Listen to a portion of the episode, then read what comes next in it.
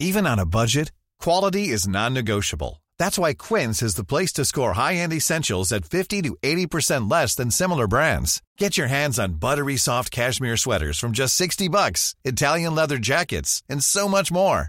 And the best part about Quince, they exclusively partner with factories committed to safe, ethical, and responsible manufacturing. Elevate your style without the elevated price tag with Quince. Go to quince.com slash upgrade for free shipping and 365-day returns.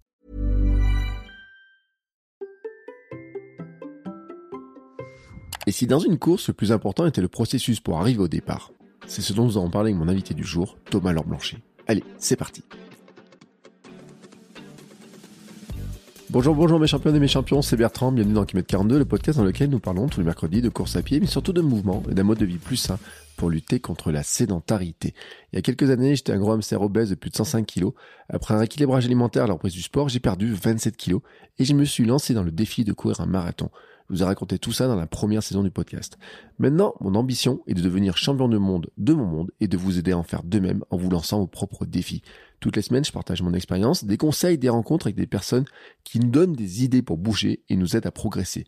Et si vous voulez des conseils complémentaires, j'ai créé sur mon site une page bonus. C'est là que je range des documents gratuits comme des e-books pour vous aider à devenir champion du monde de votre monde ou encore mes recettes de cuisine. C'est à l'adresse bertrandsoulier.com slash bonus. Et avant de vous laisser avec ma discussion avec mon invité, je voudrais vous donner quelques mots de présentation parce que Thomas Laure Blanchet, je lui ai dit d'ailleurs, hein, fut probablement la personne la plus citée dans le podcast sans avoir été invité. oui, c'est-à-dire que on a souvent parlé de Thomas Laure Blanchet, que ce soit moi ou soit mes invités, on en a souvent parlé, et pourtant il était encore jamais passé dans le podcast. Pourtant c'est un presque voisin, hein, sa sœur est passée dans le podcast aussi. Mais Thomas a joué un rôle très important dans mon parcours. Son analyse de ma foulée, alors que je souffrais d'une périostite, pendant la préparation de mon premier marathon, m'a conduit vers le minimalisme. Ses réflexions l'été dernier sur ma situation physique m'ont conduit à courir tous les jours, à ajouter du mouvement dans ma vie tous les jours.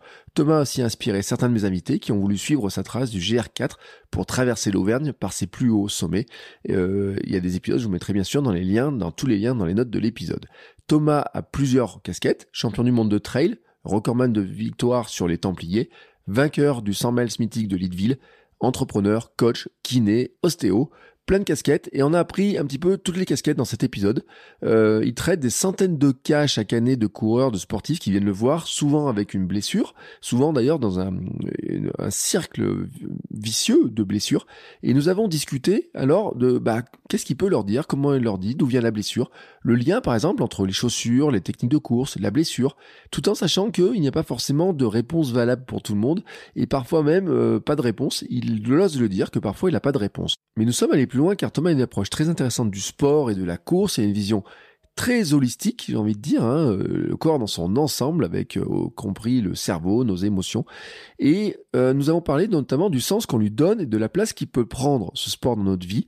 Nous avons parlé de l'importance du mouvement sur le corps, notamment de la bonne dose de mouvement, euh, que il faut une dose minimum de mouvement et que parfois trop de mouvement est meilleur que pas de mouvement du tout.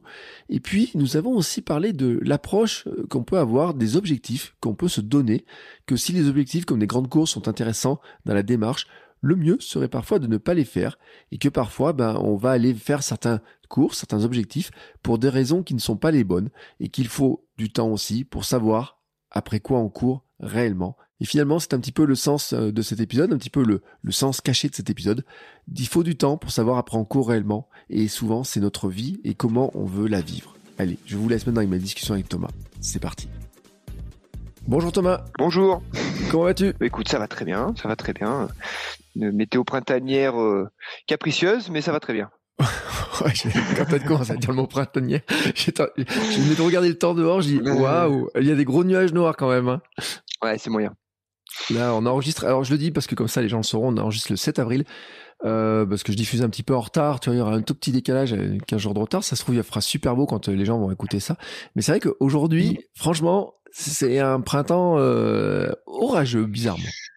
Exactement. Bon après c'est on fait de la on fait de la tous de l'activité physique euh, outdoor donc euh, on n'est pas en sucre mais c'est quand même plus appréciable quand il fait beau. Oui, puis attends, honnêtement quand même, on a pris un coup de soleil, enfin on a, on a profité du soleil pendant quelques jours. On a repris un coup de froid avec de la neige. Mm. Maintenant, Ouais. c'est un temps un peu mitigé. On était quand même tous contents de sortir en sortant en short, euh, t-shirt, etc.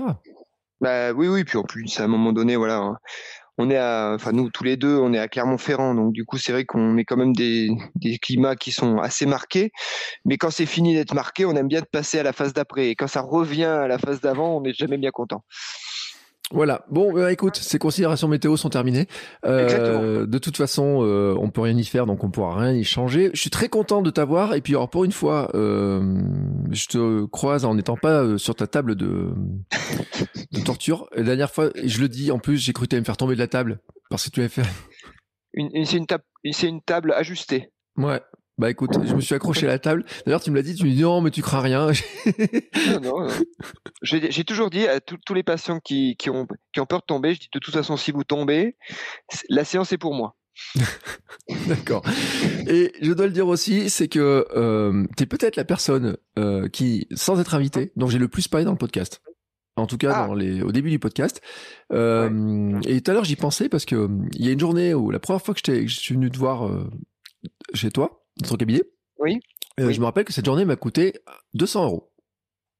Ah, quand même. Ouais. Alors, c'était pas moi, c'était pas, c'était pas ma consultation, là. Non, c'est pas ta consultation, mais c'est que derrière, en fait, tu me dis, ouais, alors là, les chaussures, faudrait aller prendre tel modèle, etc.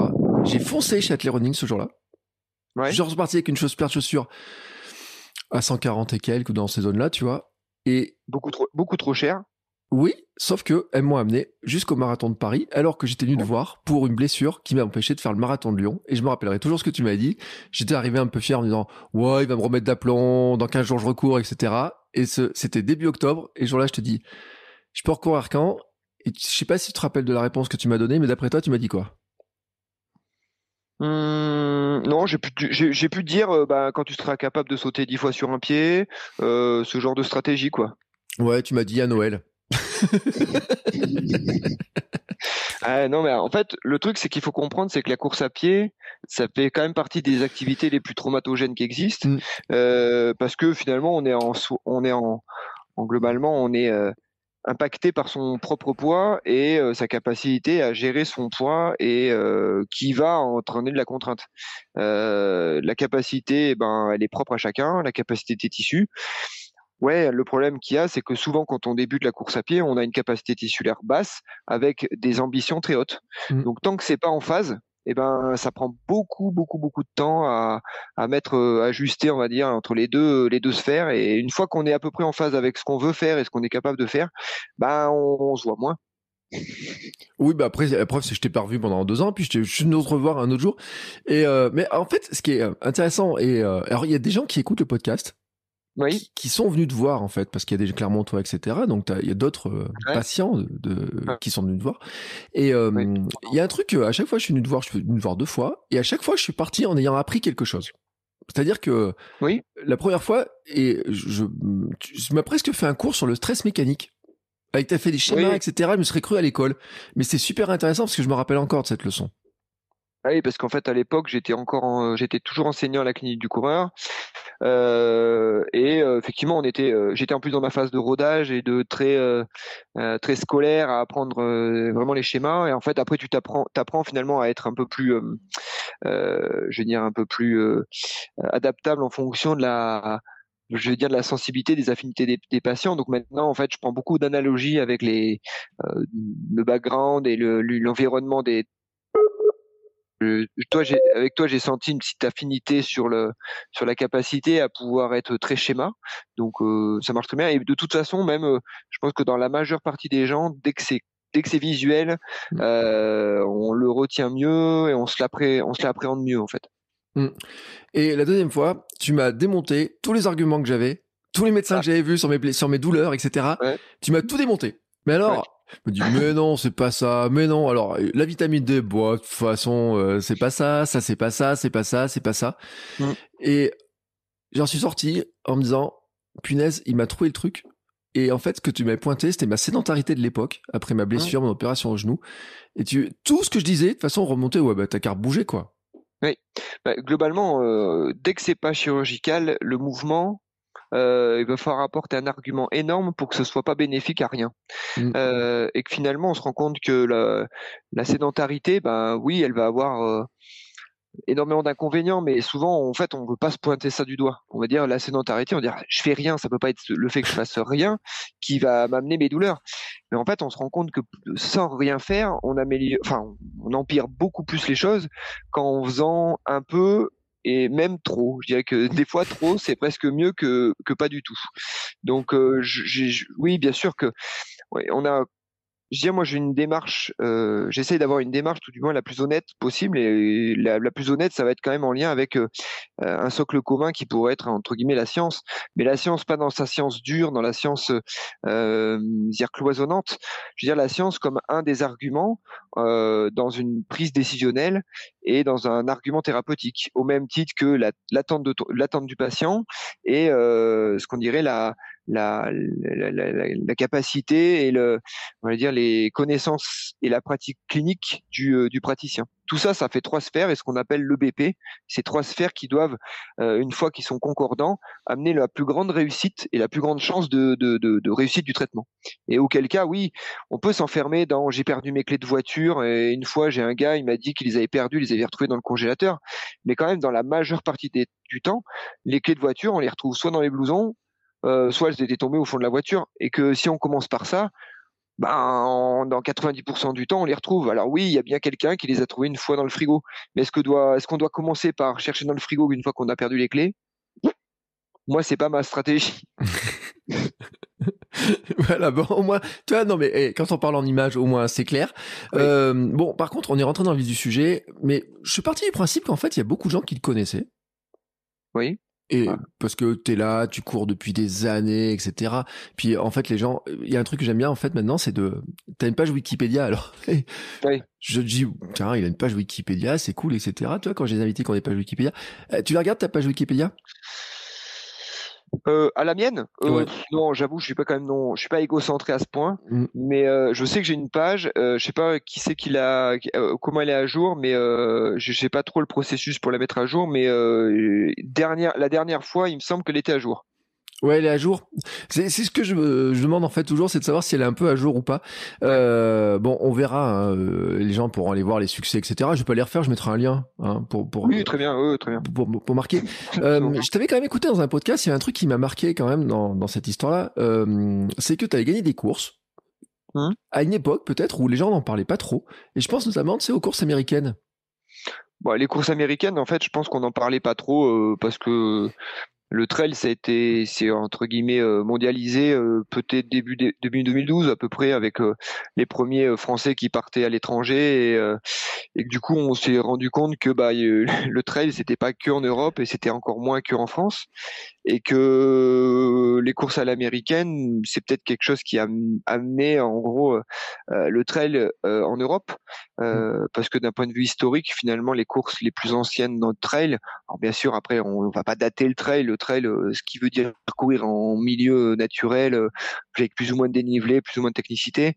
Je pense pas que ça a été inventé en fait depuis mm. tout le temps. Alors soit on courait, on faisait du trail pour aller euh, pour se nourrir et aller chasser le bison ou le mammouth, soit on faisait du trail avec un dossard, mais globalement on n'a pas daté quand est depuis quand les gens courent dans la nature. Mais par contre dans la dans le dans on va dire dans le l'image du trail qu'on a actuellement, euh, bah, c'est sûr que finalement euh, euh, bah, c'est un petit peu quand même collé sur les premières les premières westerns, les premières Leadville et c'est ça qui a donné un petit peu là sur le trail européen. Maintenant, bah, les courses à l'américaine, ce qui est intéressant et ce qui est marrant, c'est que le français a quand même tendance à, avoir un, un, planisphère avec la France au milieu et mmh. penser que le centre du monde est au milieu de la, au milieu de la carte. Donc, euh, bah, ça tombe bien, c'est la France. Mais, euh, mais ce qui est marrant, c'est que quand on commence à voyager, puis à discuter avec des gens qui viennent d'horizons divers, bah, on se rend compte qu'on n'a pas forcément la même vision des choses, pas forcément la même façon d'aborder les choses, et, euh, et finalement, bah, le, moi, quand j'ai gagné Leadville, qui est une course aux États-Unis qui a une certaine résonance, bah, j'ai été félicité de cette victoire-là quand quand euh, le, le bouquin Born to Run est sorti en France mmh. et qu'il a été traduit. Ouais. Parce que Donc là, en fait, j'ai reçu des, des, des, des, félicitations presque quatre ans après la victoire, alors que bon, bah oui, le monde s'était pas arrêté entre 2012 et 2016. c'est, euh, c'est, Leadville, il faut dire quand même, c'est une course euh, vraiment de, de, malade. Ouais, c'est une course. Alors, c'est une course de malade. Euh, je dirais que c'est, enfin, si on pose les, si on pose les, les, les, paramètres très objectifs de la course, ça fait, c'est un ultra effectivement, ça fait 100 miles. Il y a un dénivelé qui est relativement, euh, partout. Je veux dire, il y a 4005 ou euh, à peu près euh, 4005 ou 5000 de dénivelé. C'est pas, je veux dire, sur un 160, c'est pas non plus mmh. pharaonique. Euh, après, quand on commence à regarder la carte, on se rend compte qu'il est tout un, tout concentré un seul, sur un seul, une seule, une seule partie du parcours. Euh, et après, c'est surtout que c'est la symbolique, euh, la symbolique de la course. Les Américains ont cette capacité à construire des histoires et que euh, Leadville fait partie des euh, des monuments, on va dire des, cinq majeurs de la, des courses US, euh, plus parce que bah, elle est historiquement euh, une des plus anciennes, et puis euh, euh, comment est monté le parcours C'est on part d'un point A qui est Leadville, on va jusqu'à un point B qui est Winfield, puis on fait demi-tour et on rentre à Leadville exactement par la même trace. Donc le premier de la course au 80e kilomètre va croiser tous les concurrents de la course jusqu'à ce qu'il rentre au départ.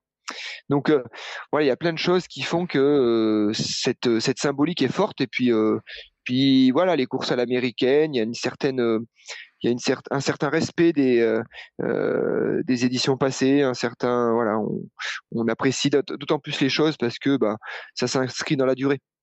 Mmh.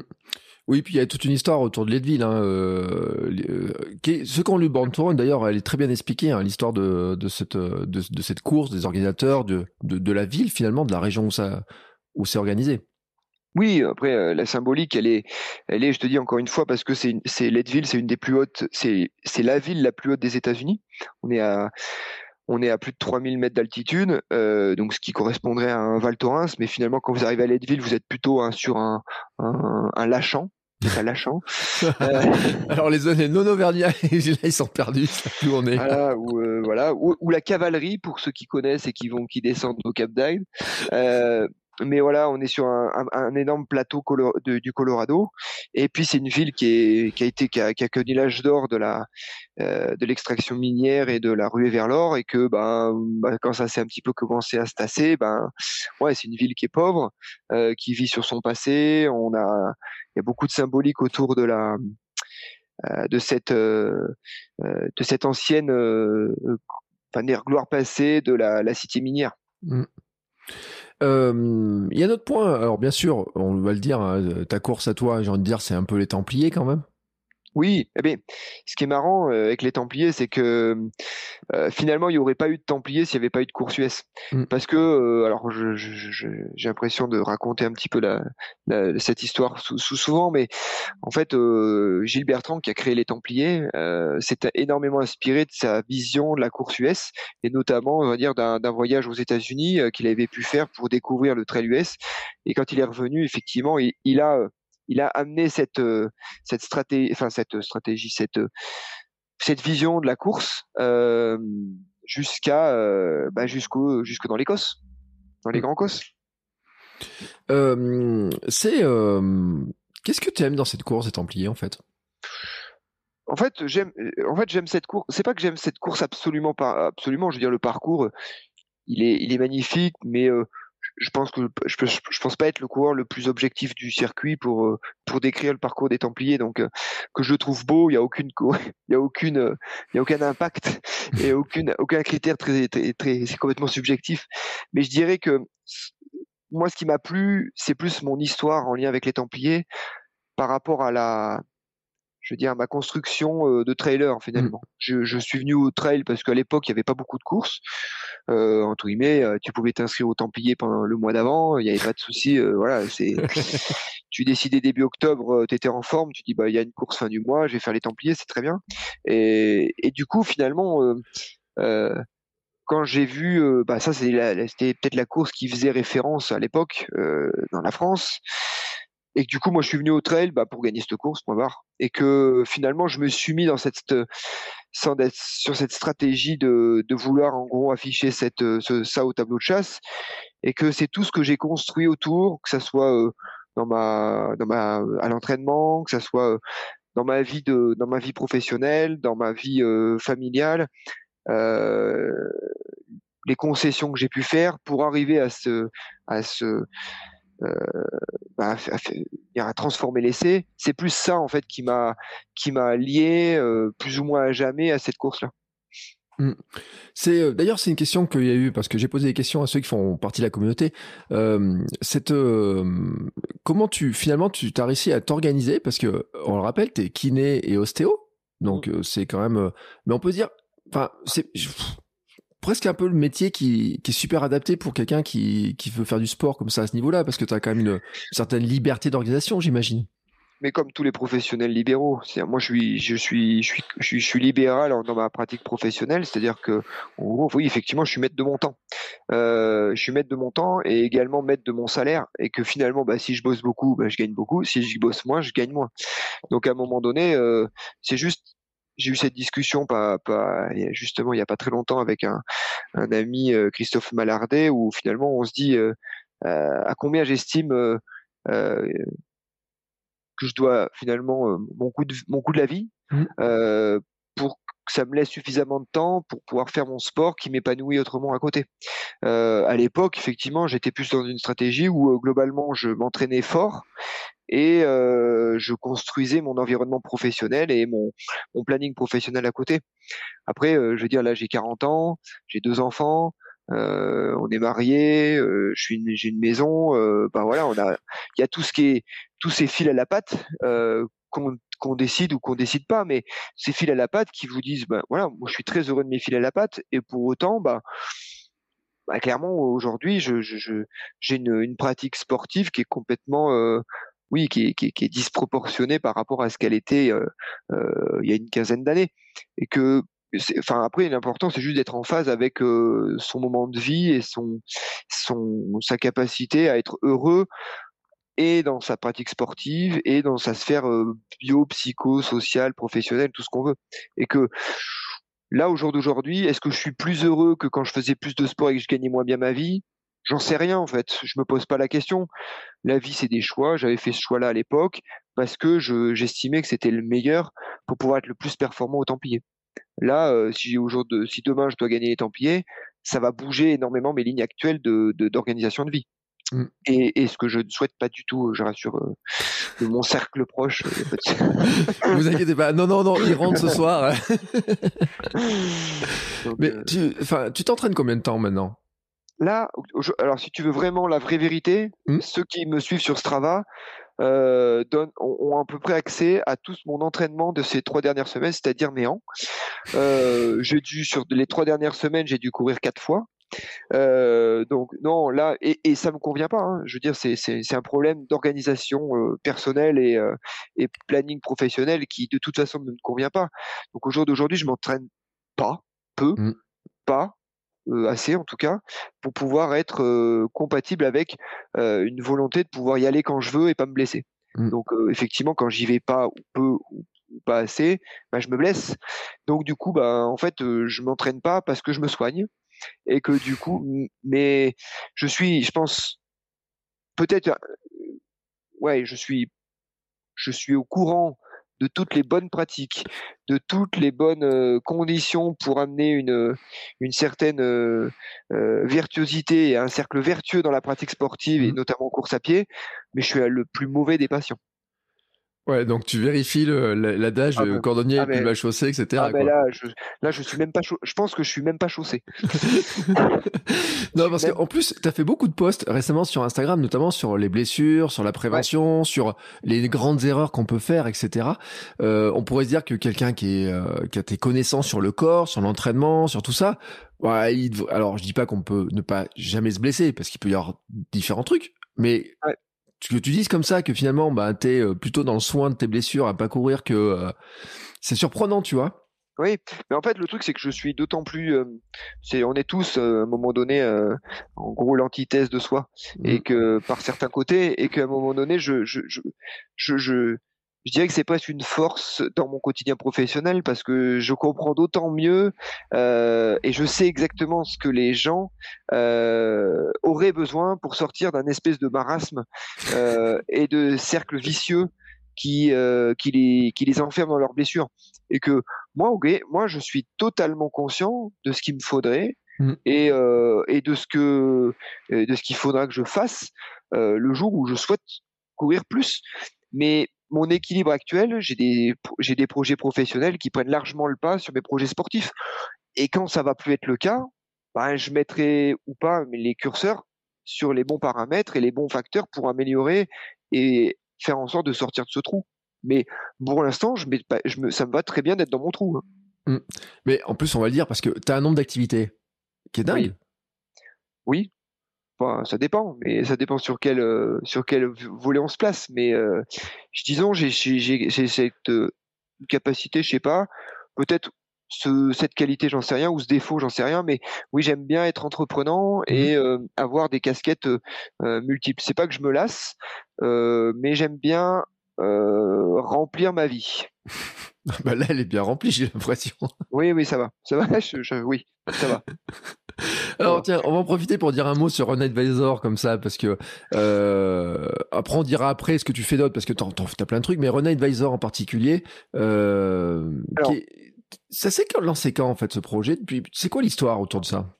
Alors, Run Advisor, là justement, on est en train de se filmer, on est un jeudi après-midi. Le jeudi après-midi, c'est consacré, c'est mon après-midi Run Advisor, donc je ne travaille pas en tant que kiné, je ne travaille pas en tant que tout le reste, et j'ai mon après-midi euh, chez Run Advisor euh, avec toute l'équipe Run Advisor pour euh, pour implémenter toutes les, les, évolutions possibles et les, les, stratégies possibles autour de l'application.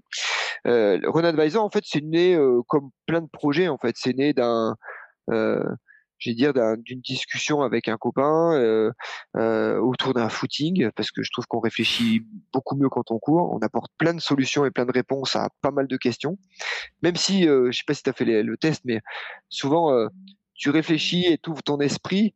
Par contre tu deviens beaucoup moins efficace sur des trucs très concrets et très pointus style euh, tu t'amuseras à faire 9 fois 4 divisé par 3 multiplié par 12 et ben là, ça te prend à peu près tout le footing pour y réfléchir et trouver la réponse, parce que en fait, t'arrives pas du tout à, à te concentrer. Alors, t'as tes idées qui partent à droite à gauche, et euh, quand on a deux, euh, deux qui discutent de, de bah, d'idées sur euh, et toi, ouais, tu, c'est bizarre. T'as vu, il y a une il y a pas d'application qui et en gros, bah, c'est parti d'un truc comme ça en disant, bah, t'as vu, il n'y a pas d'application sur lequel tu peux commander tes chaussures, avoir des conseils pour les chaussures.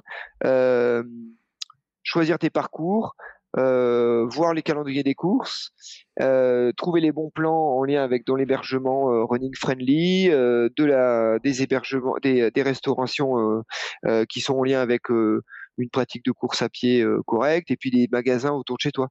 Et en gros, nous, Run Advisor, l'idée c'était de de faire en sorte de, de compiler tout ça au sein d'une même application. Alors c'est ni Strava, c'est pas c'est pas un c'est pas un site vitrine de chaussures.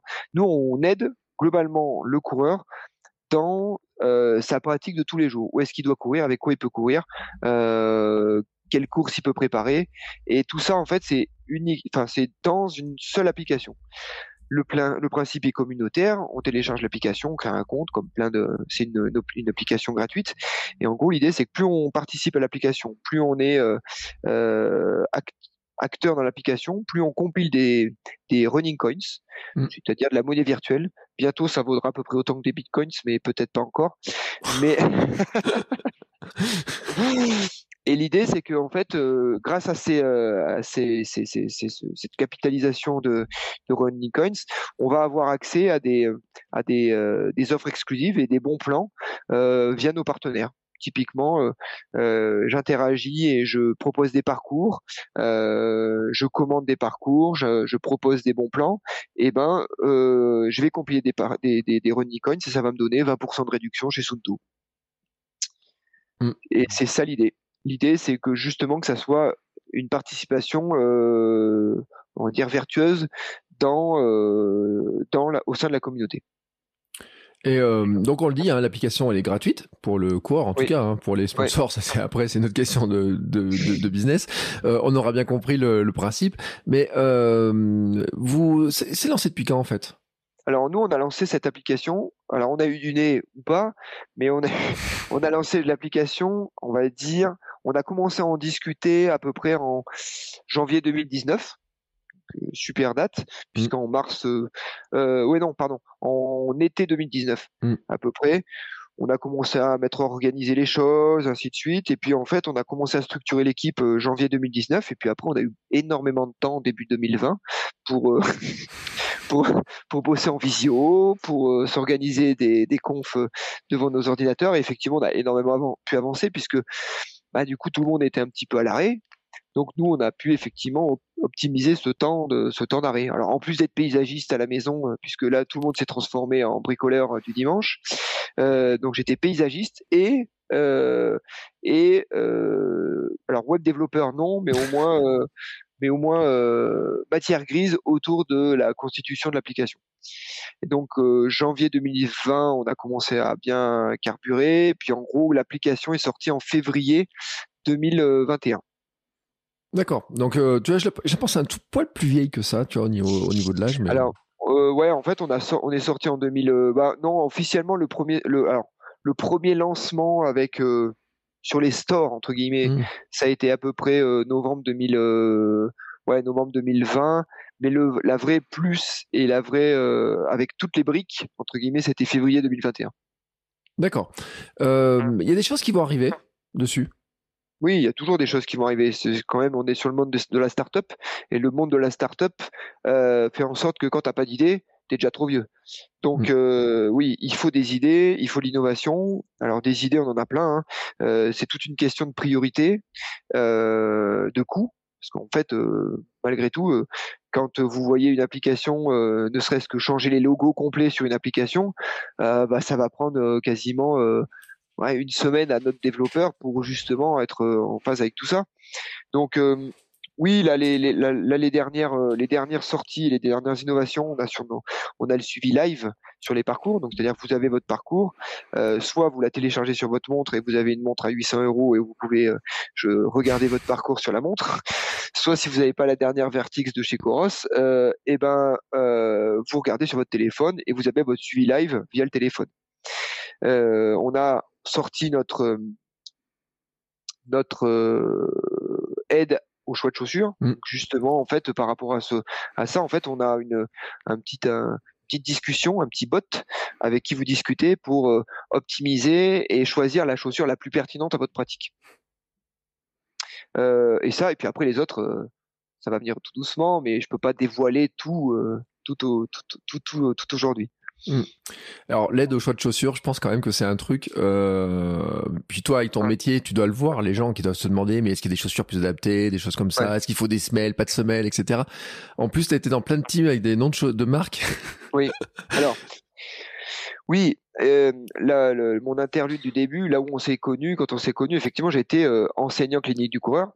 Euh, la clinique du coureur est cette. Euh, alors, c'est une structure qui euh, qui qui est en lien avec euh, la formation professionnelle des, des, professionnels de santé autour mmh. de la prévention et la prise en charge des blessures du coureur, euh, avec euh, une symbolique forte et un truc fort qui tient énormément à Blaise euh, Dubois, le fondateur, à savoir en fait on n'a pas de, de, de conflit d'intérêt ou de biais commercial associé à notre discours. C'est-à-dire mmh. que si en cours, euh, moi j'étais susceptible de dire euh, peut-être que euh, c'était intéressant de partir sur une chaussure de type euh, Ultra Supérieur ou ASICS Nimbus ou quoi que ce soit. L'idée c'était ah ouais mais il dit ça parce que il est sponsorisé par X. Là en fait il n'y a aucun enseignant à la clinique du coureur qui donne le cours 1.0 qui est sponsorisé par une marque. Mm. Ça fait partie des, des, des, critères. Et auquel cas, en montant Run Advisor euh, qui de près ou de loin a plus ou moins des biais commerciaux associés, puisque finalement on conseille des chaussures, on va mettre en avant euh, des choix de chaussures. Euh, moi, en gros, étant euh, étant euh, finalement fondateur des cofondateur de l'application, bah, je, devais choisir finalement entre mon non biais commercial au sein de la, la, clinique du coureur et ma capacité à pouvoir effectivement monter l'application. et donc du coup, bah, dans ce cadre-là, effectivement, il a fallu choisir et donc je me suis écarté de ma casquette d'enseignant à la clinique du coureur justement dans ce cadre-là pour ne pas avoir de pour ne pas en fait être en non phase avec cette, ce biais commercial associé. Et donc, pour finir par rapport à tout ça, euh, quitte à pas, quitte à avoir un biais commercial, ben, j'en ai pris un vrai, puisque du coup maintenant je suis team manager du, du team ASICS, ASICS du team ASICS France euh, Trail. Donc là, bah, effectivement, j'en ai un vrai. Donc euh, pour autant, quand je vous conseille une DS Trainer pour aller courir, euh, c'est parce que je pense que c'est quand même une bonne chaussure. je pourrais vous conseiller d'autres marques et je peux conseiller d'autres marques aussi, mais dans mon discours et que je dis si le, la DS Trainer est une bonne chaussure, euh, non, j'ai pas, mmh. euh, j'ai pas de biais euh, et j'ai pas de pourcentage de royalties sur la DS Trainer. Euh, donc oui, effectivement, ça fait partie de mes casquettes avec des biais commerciaux. Mais est-ce qu'il y a une marque que tu vas absolument pas recommander? En fait, il n'y a pas de chaussures entre guillemets qui sont fabriquées pour faire mal aux gens. Oui. Ça, c'est la première chose que j'explique aux gens. Je veux dire, la chaussure, il n'y a pas, il y a aucune euh, entre, industrie de la, euh, entreprise de la chaussure qui dit bah tu sais quoi on a de super idées on va on va monter ces chaussures là pour pour que les gens se blessent mm. elles peuvent être euh, générées par une interprétation de la, mécanique, la biomécanique perfectible et, et peut-être pas en phase avec la réalité du, du, du, terrain ou de la clinique, mais à la base, ils sont partis sur une, une, une attente, un besoin, ou une attente particulière entre guillemets de la patiente, la, la clientèle. Euh, voilà, je veux du confort sous ma chaussure, bah oui, jusqu'à preuve du contraire. Quand vous mettez beaucoup de coussinage sous la chaussure, bah elle est confortable, il n'y a pas mmh. à chier, c'est sûr. Je veux dire, personne euh, va leur signe euh, va choisir une paire de Five Finger plutôt qu'une paire de Hoka. Personne, a personne. On a les pieds défoncés, on a mal partout. Mettre du coussinage sous les pieds pour trottiner, bien sûr que ça va être intéressant. Maintenant, ce qu'il faut être conscient, c'est que commencer la course à pied, utiliser de façon très régulière des chaussures avec un gros amorti, euh, et ben un gros drop ou ainsi de suite, va vous va préférentiellement vous amener dans une certaine technique de course qui elle va être plus contraignant pour telle ou telle partie du corps. Au même titre que quelqu'un qui va utiliser toujours des chaussures très souples, style, euh, je sais pas, des euh, des Merrell des Merrell barfoot, mmh. bah, clairement, bah, s'il se fait mal au pied, oui, bah, parce qu'il va se faire mal au pied parce qu'il veut protéger son genou. C'est un transfert de charge. En, gros, il y a dans le corps humain, quand on va courir, de toute façon, on va être, on va générer de la contrainte. Mmh. Cette contrainte-là, soit elle est plutôt préférentiellement sur mon pied, mon genou, ma hanche, mon bas du dos, ainsi de suite. Mais bref, euh, si je suis blessé à cet endroit-là, j'ai tout intérêt à prendre des stratégies techniques de course, euh, chaussures pour faire en sorte d'enlever de la contrainte à cet endroit-là. Donc, euh, je vais pas, euh, je vais pas dire oula surtout pas ces chaussures-là ou surtout pas. C'est c'est c'est un petit peu le discours qui est un petit peu euh, raccourci. Ah mais Laure Blanchet il fait courir en minimaliste ou Laure Blanchet il court avec des zéros. Non mais moi jamais de la vie. bon, si on me demande mon avis sur qu'est-ce qu'il faut que je, avec quoi faut que je cours, ça dépend où tu es blessé, ça dépend ce que tu veux faire, euh, ça dépend quel temps tu as pour faire une transition ou pas de transition. Euh, donc, je dirais que moi, des Oka, pas de problème. Euh, des Mizuno, pas de problème. Mais, ça, mais si je suis blessé au genou, je vais réfléchir peut-être différemment. Mais euh, moi, je cours avec, euh, là actuellement, je cours avec euh, des Metaspeed. C'est des Oka, gros coussinage, euh, c'est des Oka, c'est des ASICS, gros, voilà, gros coussinage, très confortable, renvoi, renvoi. Bon, ben, je vais dire, si j'ai, si ça me réveille des symptômes, ben peut-être que je prendrai une stratégie différente. Et puis, la, la bonne stratégie, je pense, malgré tout, c'est quand même de pouvoir avoir une, une technique qui permette d'être une technique de course qui permette d'être polyvalente dans son choix de chaussures. Mmh. Et que après, en fait, on choisit ses chaussures en fonction de son besoin, euh, son envie du moment. Et le top du top, il y a des études, euh, des études clés à la, à la, clé, euh, Malissou pour pas la citer, mais il y a des, plein d'études qui valident finalement que utiliser plein de chaussures euh, avec des, des spécificités différentes, peut-être serait peut-être une des clés de la, on va dire, d'une stratégie de contrainte un poil différent en fonction des besoins. Ouais, euh, c'est euh, le jour où tu m'as fait dépenser, où j'ai dépensé 200 euros là. Euh, tu te rappelles pas du nom de la chaussure qu'il fallait que je prenne? Tu m'as dit ouais, de toute façon tu vas là-bas, euh, il, il, va savoir de quelle chaussure je parle et tout. Et je me rappelle ce jour-là, il y avait, c'était des escalantes, je, je peux le dire parce que et au-dessus il y avait des vaniches. et au magasin donc Châtelet Running, il me dit, il me dit ah oui non mais il me dit lui il prendrait les vaniches toi, il a dû te conseiller les escalantes à l'époque. Il m'a dit parce que lui, et après je l'ai constaté parce qu'un jour j'ai fait une sortie euh, course, bah justement organisée par Athléroni, et euh, où il disait, euh, il disait mais euh, la technique du pied, les jambes, le fonctionnement musculaire, etc.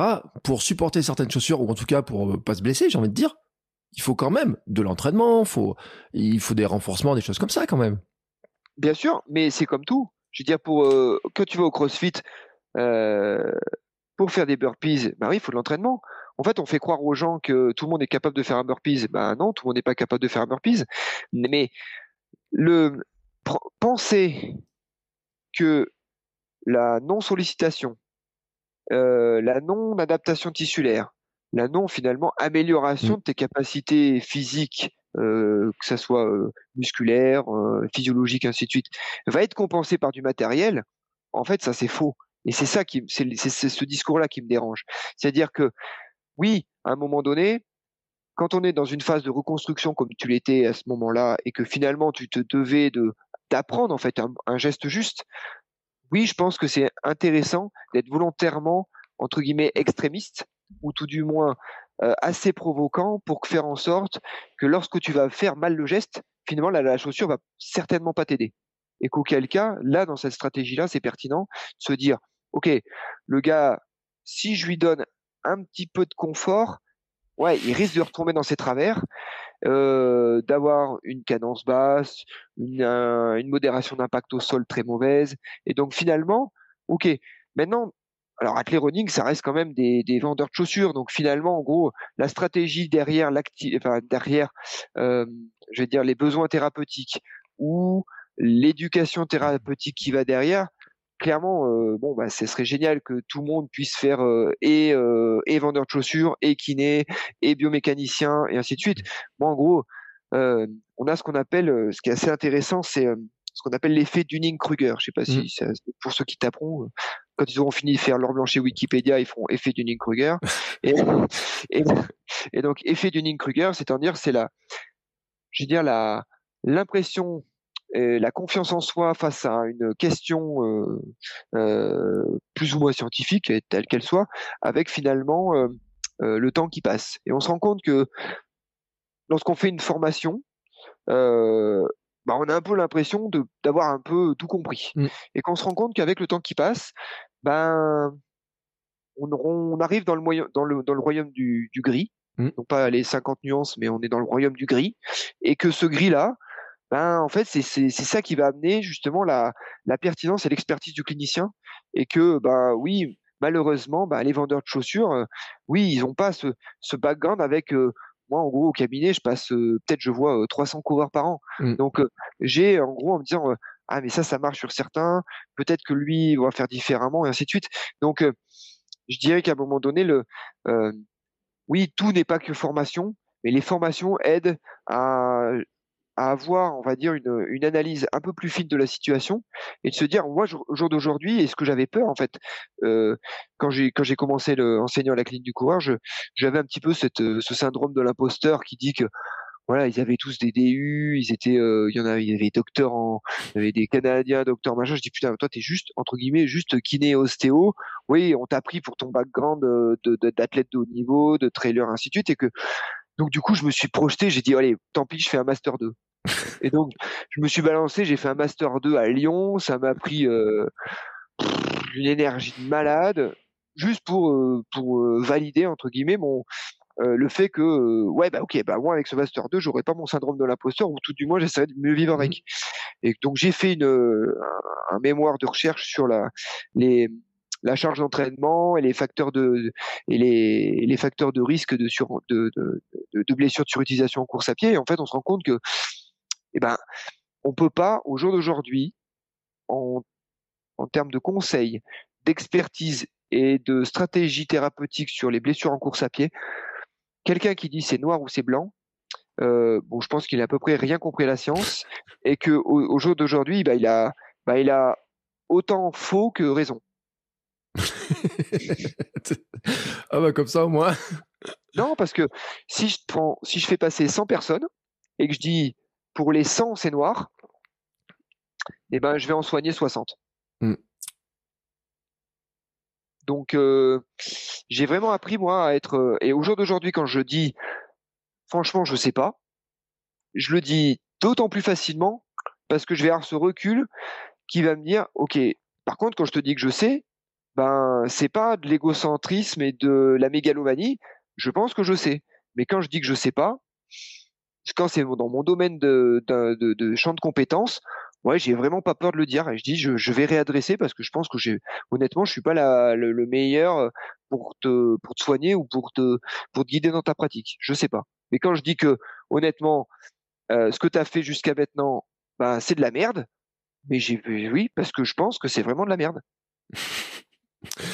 Oui, puis en plus tu le dis. oui. Ah non mais et je peux témoigner parce que euh, la dernière fois que je t'ai vu l'été dernier, tu me dis oh ça c'est la ton, ton, ton, truc là c'est de la merde. Enfin, tu m'as pas dit c'est de la merde, mais c'était pas loin quand même de dire ouais de toute façon euh, c'était mon truc en vitamine D ouais. Ouais de toute façon euh, que t'es ça ou ça, ça change rien. Bam, allez, mon médecin généraliste recalé sur ce, sur ce, truc là. c'était drôle.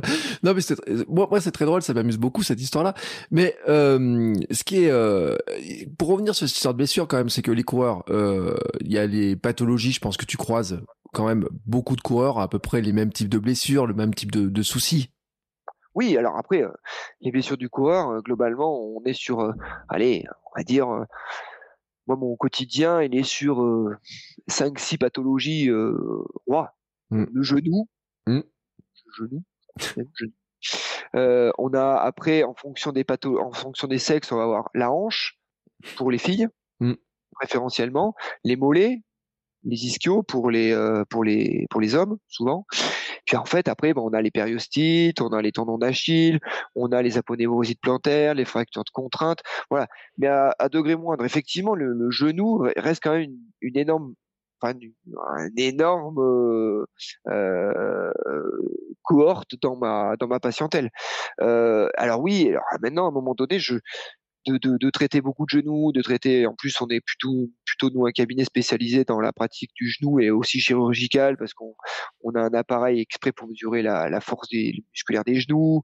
Euh, donc oui, on est essentiellement en gros et bien bien basé sur le genou.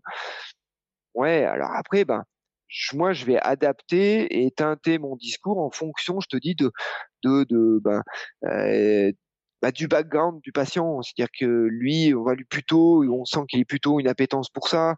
Lui, il va falloir plutôt, lui, lui, il va par exemple rien faire s'il n'a pas compris sa pathologie.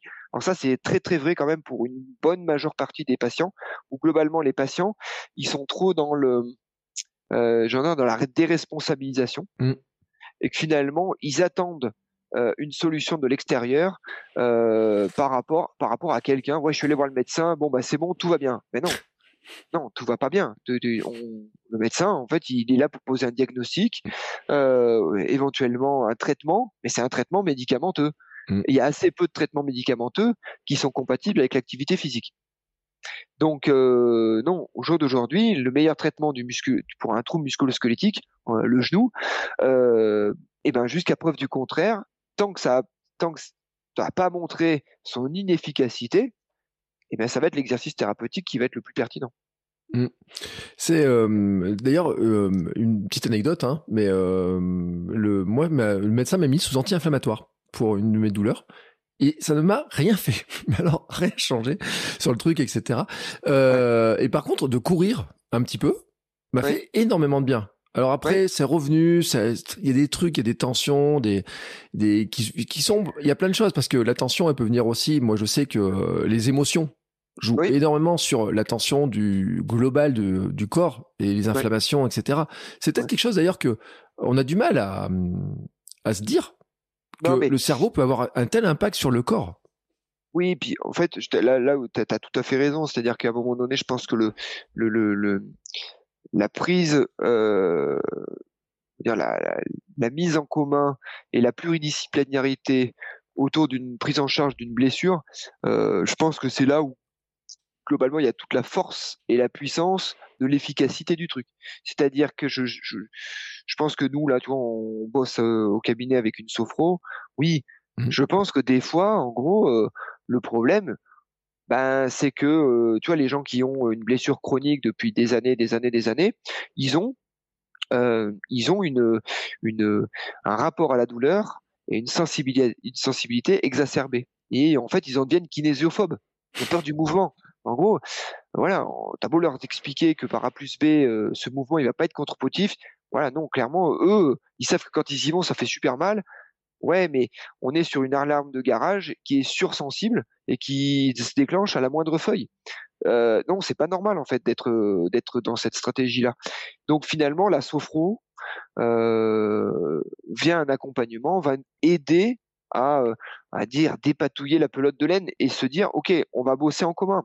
C'est-à-dire que elle, elle va dire bah, pourquoi vous avez peur, ainsi de suite. Puis nous, on va bosser sur sa capacité à lui montrer que finalement ce mouvement il fait pas mal. Et puis ce mouvement plus ce mouvement ça fait du bien. Puis ce mouvement plus ce mouvement ah bah, c'est en train de revenir parce que du coup on est en train de refaire du sport. Puis en fait c'est ce cercle vertueux qui va être qui va amener la résolution du problème. Donc oui c'est sûr que la sphère émotionnelle, elle a un impact énorme dans les blessures chroniques. Euh, et puis, ne serait-ce que euh, typiquement la sphère émotionnelle, euh, si on est en mode un petit peu euh, effectivement euh, euh, compliqué, j'ai pas envie de bouger, bah en fait cette sphère émotionnelle et cette cette envie de pas trop bouger va encore plus entériner le problème et que finalement, bah, oui, c'est un problème mécanique, oui, c'est un problème tissulaire et de non, euh, de non sollicitation, mais parce qu'à un moment donné, j'arrive pas à me bouger et parce que j'arrive pas à me bouger parce que peut-être que, voilà, en ce moment, ça va pas fort, euh, j'ai plein de, j'ai plein de soucis particuliers qui me plombent et que finalement, c'est ça qui m'empêche de retourner sur la, sur les rails, quoi. Mmh. J'ai euh, lu un livre, je sais pas si tu as lu, c'est euh, votre meilleur antidouleur, c'est le cerveau de John euh, Sarno. j'ai vu, ouais. Je l'ai pas lu, mais j'ai vu, ouais. J'ai vu passer, ouais. Et qui est vraiment un livre très intéressant, hein, justement, où il dit que il y a, je sais plus combien de millions de consultations aux États-Unis qui étaient liées en fait à des, à ce qu'il appelle un syndrome de tension musculaire, hein, qui, est, qui est vraiment ce genre de douleur dont tu parles. Finalement, c'est de dire que euh, bah il y a des, des, maladies chroniques, des douleurs chroniques qui reviennent parce que on est tendu, parce qu'on a des la colère, parce qu'on peut être euh, euh frustré aussi. Euh, et alors là, je pense à tous les gens qui sont blessés qui doivent être frustrés de pas pouvoir courir parce que moi je l'ai vécu. Moi j'arrive à 15 jours de marathon de Lyon que j'avais prévu de faire et j'arrive pour une périostite et tu me dis non non tu peux pas recourir avant Noël. Tu m'as dit ah, c'est début octobre hein début octobre tu me dis ça enfin fin septembre. Et tu me dis ça et enfin, il y a une frustration, tu vois. Oui. Alors, moi, je, je, je, je dépatouille toujours. Hein. C'est-à-dire que l'idée, la, le, la phrase complète, c'est tu pourras pas courir normalement avant Noël. Ouais, tu m'as dit tu pourras euh, pas prendre de dossard avant Noël. En fait, c'est ça la phrase exacte. Et je t'ai pas écouté ce jour-là. Parce que, en fait, euh, euh, c'est-à-dire, tu prendre un dossard, ça, ça nécessite, pour moi, hein, mmh. encore une capacité de se préparer. Mmh. Préparer, je conçois assez mal une préparation de moins de quatre semaines. Mmh. Euh, se préparer un objectif, c'est au moins trois semaines de travail, une semaine de récup et puis euh, et puis feu. Ça fait un mois. Donc finalement, en gros, ça fait un mois pour faire ce qu'on appellerait un programme de rééducation mmh. avant d'attaquer un programme d'entraînement. Mmh. Euh, c'est des problèmes qui sont, alors c'est pas forcément comme ça, ça peut être aussi un petit peu comme ça. et que finalement, je dirais que alors, cette capacité à se donner du temps, c'est ce qu'on est à peu près tous incapables de faire dans notre vie actuelle et dans notre au 21e siècle avec nos vies à 300 à l'heure. Mais ça est une force et c'est peut-être ça le meilleur des médicaments qu'on puisse proposer aux gens.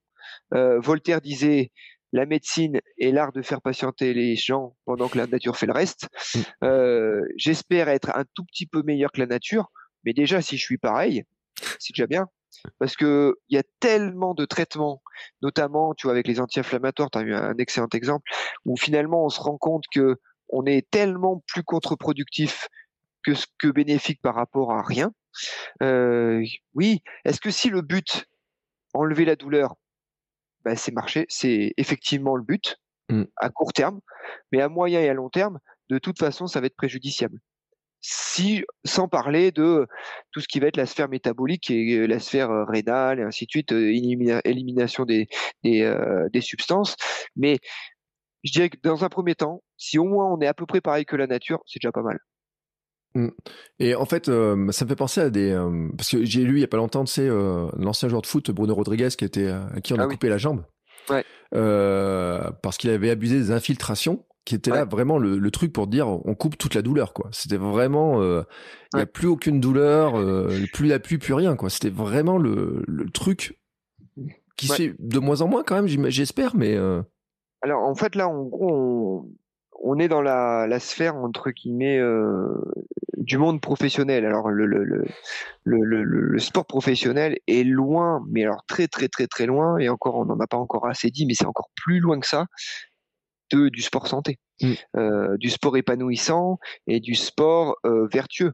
Euh, clairement, l'infiltration chaque semaine pour jouer, oui, on fait, on remplit le taf tu mm. remplis le taf et qu'effectivement bah oui ça, ça, marche ça marche à très court terme est-ce que euh, et c'est les conduites dopantes, c'est les conduites addictives euh, avec le dopage. On dire à un moment donné, on, on, sait plus si on est capable de faire sans ça.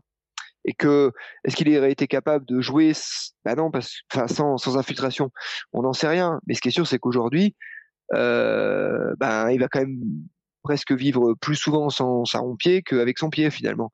Donc euh, est-ce que euh, est-ce que est-ce que c'est la solution? Est-ce que le, le court terme répété est-ce que est-ce que c'est la solution? Non, parce que on abîme les structures, on désadapte les structures, on fait en sorte qu'au fur et à mesure on est de plus en plus sensible et qu'à la fin euh, c'est exactement comme une conduite euh, addictive et, et, et euh, addictive au niveau similaire aux drogues. mais il en faut de plus en plus pour faire les mêmes effets, quoi. Ouais. Et euh, moi, je l'avais vu en plus René Rodriguez parce que pour l'anecdote, il a joué euh, six mois au Clermont Foot à une époque. Ouais, et j'étais euh, j'étais bénévole au Clermont Foot. Je m'occupais du et moi je le voyais. Et en plus, il avait pas ses enfants, il avait pas sa famille, il était éloigné de tout le monde. Il avait une, une, hygiène de vie. Euh, déjà à l'époque, il avait franchement, c'était pas le plus vieux, mais c'était pas celui qui courait le plus. Qui avait vraiment des. On voyait qu'il était vraiment endommagé. Et c'est là, on dit hein, que le sport de, de, haut niveau est endommage. Euh, c'est des choses qu'on peut retrouver dans la course ou pas, ce genre de euh, d'endommagement, j'ai envie de dire. Tu sais, parce que j'ai vu par exemple Camille Brouillas. Euh, une conférence, euh, il y a, c'était la conférence de présentation du VVX, qui était invité, il y avait François Den, il y avait Dawa Sherpa, il y avait plein de monde, gens comme ça. Et elle disait, courir 170 km sur l'UTMB, pour le corps, c'est quand même pas rien, c'est pas très naturel. Tu vois, elle disait quand même qu'on est sur un, un truc qui, qui dure à, à encaisser, quoi. Mmh, alors, moi, je pense que c'est pas, non seulement je pense que c'est pas naturel, et je pense que c'est pas bénéfique. Ce qui est bénéfique, c'est le processus qui amène au départ mm. de courir le 160 bornes. Ça, c'est bénéfique. Pourquoi? Ça donne une, ça donne une routine, une, euh, une pratique sportive régulière, euh, bien dosée parce qu'on cherche à être le plus performant possible un jour J. Mais en fait, il faudrait se préparer à un objectif et ne pas le faire mm. pour enchaîner vers une nouvelle préparation. Mais voilà. Mais c'est le principe même des bigorexiques. Les bigorexiques font assez peu, les vrais, vrais, vrais bigorexiques font assez peu de, de compétition parce que ils risqueraient de se blesser et de ne pas pouvoir recourir et refaire de l'activité. Donc souvent le bigorexique, il est là plus en mode je vais m'entraîner le plus possible, mais surtout je veux pas me blesser. Donc euh, donc il va quand même être, il va s'auto-détruire, euh, mais clairement à petit feu sans tout cramer.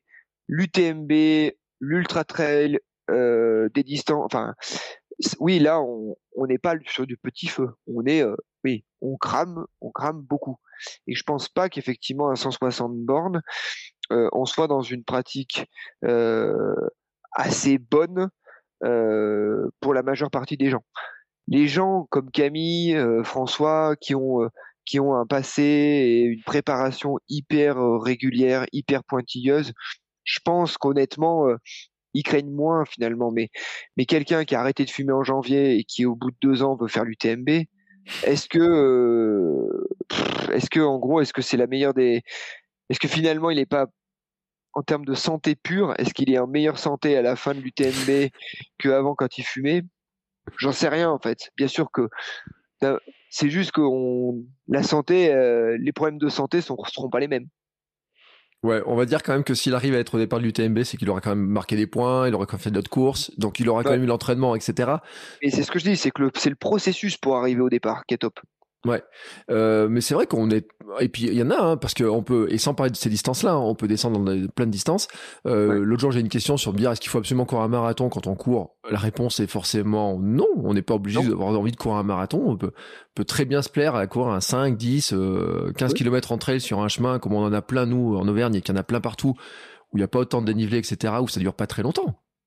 Non, mais bien, je veux dire, là, on est sur une, espèce d'escalade de la pratique, escalade du kilométrage, escalade de tout, en fait. Et puis finalement, on a le problème qu'il y a aujourd'hui, c'est qu'on est sur du plus sur de la motivation extrinsèque pour pouvoir l'afficher sur les réseaux sociaux, pouvoir mettre une belle trace, plus que sur la motivation intrinsèque qui devrait être finalement celle de, tout le monde. Et cette motivation intrinsèque, c'est celle-là qui devrait euh, qui devrait être le, le, la norme et qu'aujourd'hui euh, bah, les, motivations pour euh, dire ouais ben l'année dernière j'ai fait ça si je le fais pas qu'est-ce qu'ils vont penser? Ils vont dire que bah non mais oui bien sûr que et puis vous, affichez vous, vous mettez vous mettez Instagram et puis vous avez toutes ces espèces de phrases motivationnelles si tu veux c'est quoi l'histoire? C'est que si tu veux, euh, si tu veux être en bonne santé, cours un kilomètre. Si tu veux changer ta vie, cours un marathon. Ouais, mais voilà, ça veut dire quoi? Ça veut dire que, bah moi, je pense que si tu cours un kilomètre, tu t'améliores. Et puis si tu en cours 5, euh, bah ça peut être bien. Et puis si tu en cours 20, ça peut être suffisant. Mmh. Tu vois? Mais c'est pas, je veux dire, il n'y a pas de, il a pas de. Je pense que c'est le processus et le, la façon dans laquelle on souhaite pratiquer euh, qui doit guider le reste. Et, ce que je ce que ce que ce que c'est une phrase et c'est pas forcément c'est pas elle est pas de moi hein, mais euh, c'est de celle de c'est d'Éric Lacroix qui, me l'avait sorti c'est effectivement là le trail doit être la chose la, la chose principale des choses secondaires ça doit être à peu près ça qui doit on va dire est-ce que est-ce que ma pratique personnelle sportive ou tout du moins euh, trailistique est-ce que cette pratique là elle est en phase avec euh, on va dire, une santé et un équilibre euh, biopsychosocial correct? Si c'est oui, mais au contraire, on y va à fond. Si c'est ouais des fois, ouais pas trop, ouais en ce moment c'est vrai que c'est en, ce moment je me fais vraiment la peau. Ouais, mais il faut se poser les bonnes questions. Mmh. J'avais, euh, j'ai eu un podcast qui n'est pas encore diffusé avec, euh, c'est Denis Richer, je, crois son prénom, je voudrais pas le, me tromper sur le prénom, mais Denis euh, Richer, ouais. ouais et euh, qui me disait qu'en fait, il y avait beaucoup de, de gens qui font de l'ultra, qui disaient ils explosent leur vie de famille, euh, leur santé, leur euh, sommeil, leur leur hygiène de vie. Mais il me dit il y a énormément de gens qui sont passionnés par l'ultra notamment, qui dont la vie de famille ne résiste pas du tout au volume d'entraînement qui s'impose. Ouais. Denis, euh, si je suis, ben, j'écouterai avec grande attention son podcast parce que c'était quelqu'un qui m'a énormément guidé sur ma début de pratique. C'était quelqu'un qui, moi, j'étais un, j'étais un fan absolu de, j'étais un fan absolu de VO2, euh, mais version euh, ancienne, ancienne, ancienne, quand il y avait la, à l'époque où il y avait VO2, Endurance, VO2 et Endurance, qui étaient deux magasins distincts. Et Denis, il écrivait énormément dans ces magazines-là, avec une plume que j'adore, cette capacité à à, à rendre et à vulgariser euh, euh, des choses ultra complexes. J'adorais comment il écrivait et trouvé et je trouve que c'est quelqu'un qui a, qui a, souvent du bon sens et, euh, et effectivement il a raison. Au jour d'aujourd'hui, les le nombre de gens que je vois divorcer parce que finalement c'est vachement plus pratique pour s'entraîner. Oui, oui, oui, oui, oui, mais quand tu auras fini et que tu, te, tu seras dans la voiture pour rentrer tout seul comme un con de ta course, alors ouais, tu auras fini 20e au lieu de 41e, mais ouais, et donc, et après quoi, c'est que bien sûr que si vous avez un équilibre de vie avec euh, trois fois par semaine et que euh, oui, des fois vous pouvez être joueur euh, avec un laps de temps restreint et de se dire ok, bon bah là, j'arrive un petit peu dans ma dans mon money time de préparation pour cette course là j'avise à peu près tout le monde que je vais être ultra chiant et un peu moins disponible euh, pour emmener euh, les, les enfants euh, aux activités. On va pas traiter pendant 3-4 semaines, on sort pas trop au resto, machin. Ok, soit c'est en phase et auquel cas, enfin, tout le monde est au courant, ça se passe ou ça se passe pas. Mais si toute l'année, elle est construite à trois fois ça passait nickel, mais là je sens qu'avec si je m'entraîne cinq fois putain, clairement, je vais passer un cap, je vais peut-être réussir à rentrer dans le top 100 à l'UTMB. Ouais. ouais. Bah, écoute, 105 et garder ton mariage et tes enfants euh, qui t'apprécient. Pas mal. c'est pas mal aussi. C'est un bon programme, je trouve. Mais en plus, je connais des gens hein, qui ont divorcé, qui ont eu des trucs comme ça avec des. Euh, ceux qui ont fait de l'Ironman aussi, tu sais, parce que c'est on est dans des charges qui sont énormes en triathlon aussi, euh, et qui ont voulu progresser en Ironman. On n'est pas juste dans je finis un Ironman, c'est je veux progresser en Ironman pour arriver à un certain niveau avec des volumes, des des charges d'entraînement qui ont été énormes euh, au point où une personne, par exemple, j'ai en tête, ne s'occupait plus de ses enfants. Tu sais, il avait même plus les chercher le week-end, etc. Il avait deux enfants. Euh, c'est sûr que à un moment donné, euh, quand elles auront 15-16 euh, ans et qu'elles leur diront écoute, tu nous fais chier, euh, ton truc, c'est sûr qu'il aura sa place, comme tu dis, qu'il soit 20e ou 40e, elle ne changera pas grand-chose au fait qu'il aura peut-être perdu, probablement le, plus important finalement. Ah mais là tu c'est marrant ça fait écho à un patient que j'ai eu il y a la semaine dernière pour pas le nommer un chef d'entreprise relativement relativement une grosse entreprise et euh, avec très avec euh, une charge de travail importante euh, et avec un, un un, un, attrait euh, un peu important sur le vélo. Et euh, donc euh, bah ça donne pas beaucoup de temps quand on a une boîte à faire tourner avec 150 salariés plus faire du vélo et vouloir être bon au vélo. Bah globalement il reste pas grand chose pour le reste et euh, bah ça, c'est, il a fait ça pendant 20, ouais, une bonne vingtaine d'années. Et puis là, ses filles, elles ont, euh, sa fille a 20 ans. Et euh, bah là, il en a, ça fait 5 ans, tu vois, qu'il, déroule un petit peu moins et que et que bah il est, il vient me voir parce qu'il est, il était blessé et je pense qu'il va être obligé de se faire se faire euh, opérer d'une d'une prothèse de genou. Euh, et ben on se dit, euh, voilà, là il est effectivement au, au bout du bout là. Et donc il commence à se dire ouais bon bah quitte à pas m'entraîner, bah maintenant je vais m'occuper de mes enfants. Puis en fait bah là il a eu cette phrase, enfin cette sa fille a eu cette phrase qui est horrible mais qui finalement euh, tellement lucide. Elle se dit mais donc il commence à vouloir en fait euh, re-rentrer dans la vie de dans la vie de sa fille en fait. Mm. Et puis sa fille dit non mais papa euh, papa on t'a pas vu pendant 15 ans, euh, c'est bon t'inquiète on gère.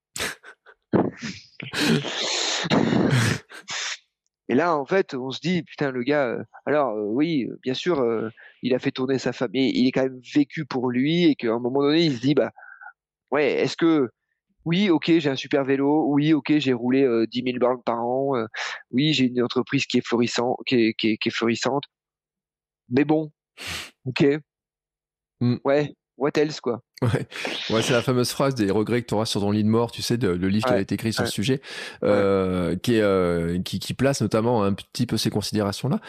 Sur ton compte, tu as quand même des, des euh, tu vois, je suis sur ton compte Instagram, tu as quand même des citations, des phrases, hein, on disait tout à l'heure les phrases. Euh, deviens celui qui, attends, deviens celui après qui tu cours? Elle est belle celle-là. Alors elle est pas de moi, hmm? Elle, est, elle est de Franck Dume. Franck Dume, c'est un, c'est, un, c'est un, bon copain qui est, euh, bah, qui est pour euh, la petite histoire, qui est professeur de PS euh, au collège et au lycée Massillon, mmh.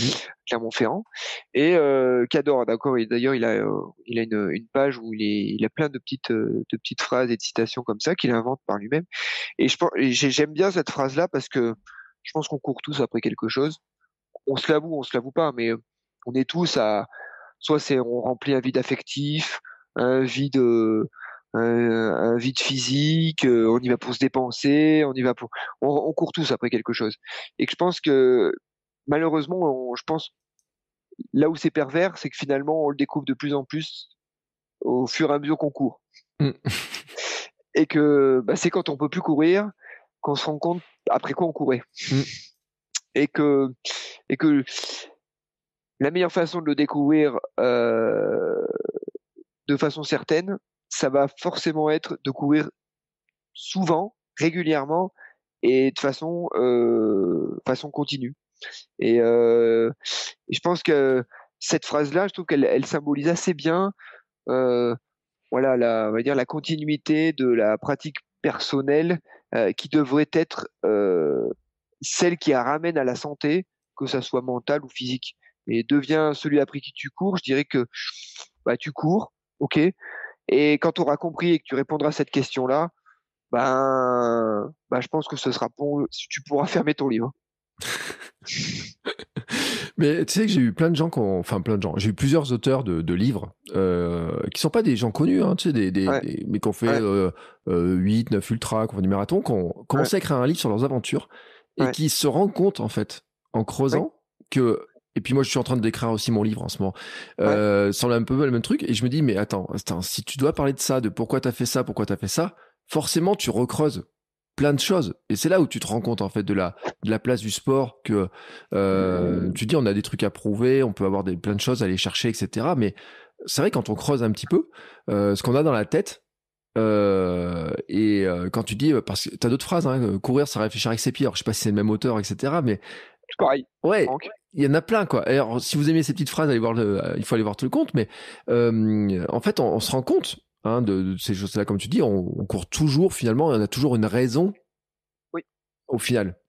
Mais alors, je pense que ce qui est hyper intéressant, c'est surtout le, ce côté introspectif que tu, dont tu fais référence, c'est que, en gros, quand tu accouches sur un, quand sur une feuille et que tu commences à réfléchir euh, tu commences à réfléchir sur la signification de ton, de ce que tu mets, euh, de, ce que tu as vécu. Euh, tu as une espèce de, de, de vision un petit peu décalée et qui te permet d'analyser un peu plus finement la situation à, à froid.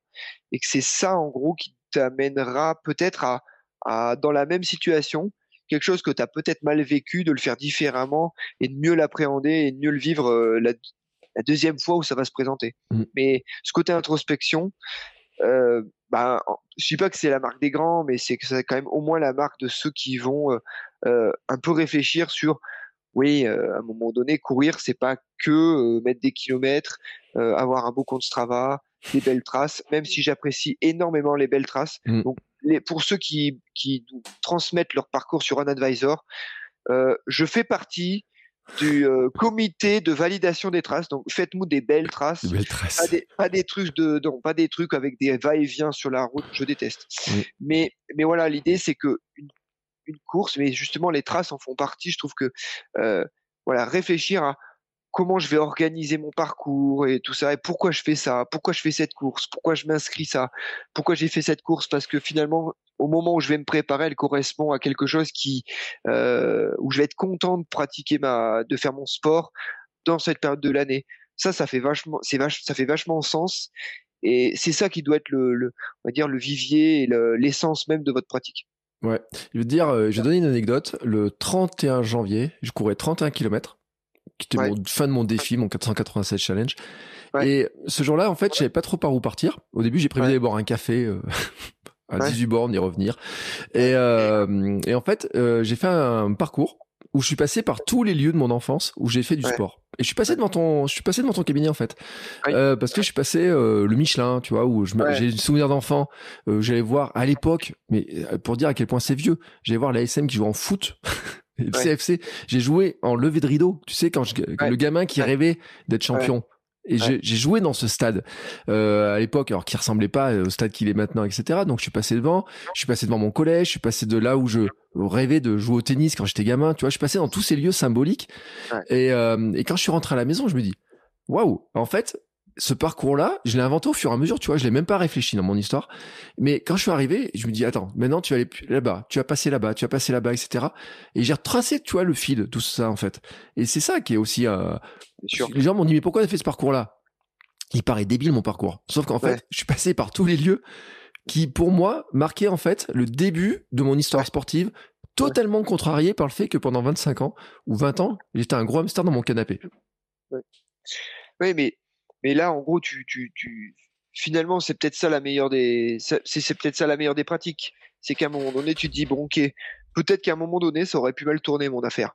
Et que ben ouais, j'ai fait cette rencontre avec la course à pied, dans lequel je m'inscris dans la durée, parce que c'est, ben, finalement, ça m'a, ouais, ça m'a sorti. Euh, ouais, d'une nébuleuse peut-être un petit peu euh, peut-être moribonde et que finalement euh, est-ce que qu'est-ce qui peut faire sens au jour d'aujourd'hui avec euh, mon parcours? Ben, voilà, tu l'as résumé, c'est-à-dire que oui, à la base quand même tu es quelqu'un de sportif et que finalement tu as couru à travers ce qui t'a amené où tu es aujourd'hui mmh. et que bah, c'est ça qui fait c'est une bonne idée d'ailleurs ça, je le ferai tiens.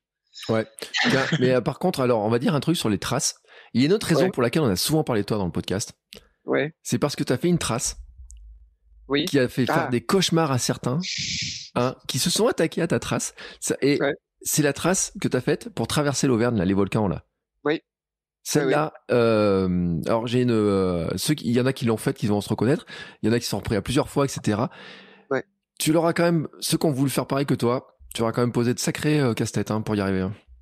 Ben, alors après, euh, j'ai fait, je me suis, je m'y suis plongé là, cette trace du GR4. En fait, ça fait vraiment quand même, enfin, pour moi, ça fait sens parce que j'ai quand même une petite histoire avec le Cantal forte. Mmh. Euh, j'ai, été longtemps, euh, longtemps en vacances dans le Cantal. J'ai du côté maternel, on est très des racines cantaliennes très fortes et que euh, voilà, ça faisait sens par rapport à euh, relier ces deux points culminants du Massif central, qui sont le plan du Cantal et le Sancy, auquel on raccroche euh, comme on peut le Puy de Dôme, mais finalement, euh, parce que finalement on est au Puy de Dôme, mais euh, mais oui, euh, c'est moins prestigieux que les deux autres, mais mais je dirais que le, le- le fait de pouvoir relier ces deux points, euh, pour moi, ça fait clairement, euh, ça avait un sens au moment où je l'ai fait, parce que euh, voilà, j'avais un peu fait le- pas le tour de ma question, mais euh, je me cherchais à cette époque-là en termes de qu'est-ce que tu peux, et j'ai si je peux être euh, inspirant, euh,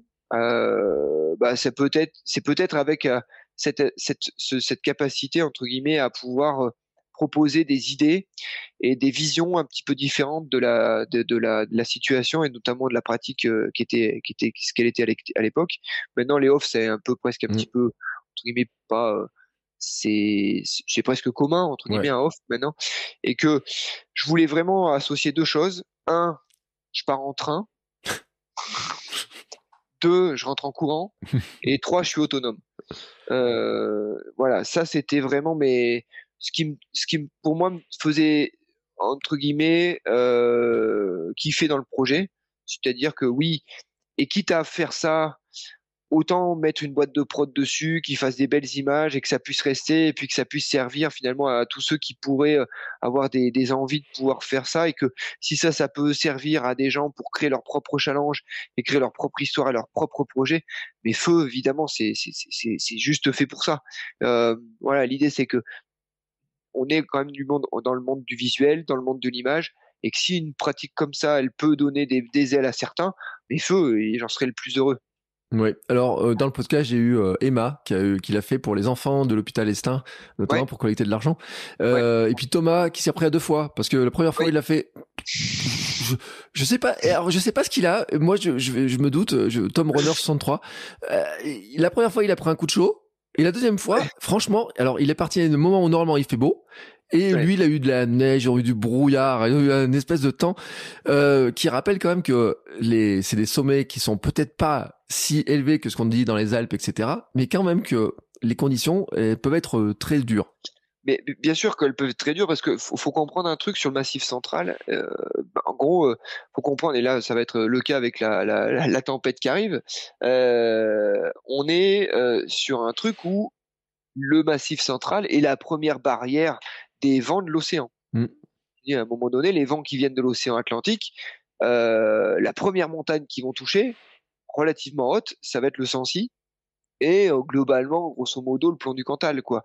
Donc, euh, oui, euh, il y a des conditions climatiques en haut du Sancy et sur la crête, sur les crêtes du Sancy, qui sont proches d'un 3000 des Alpes.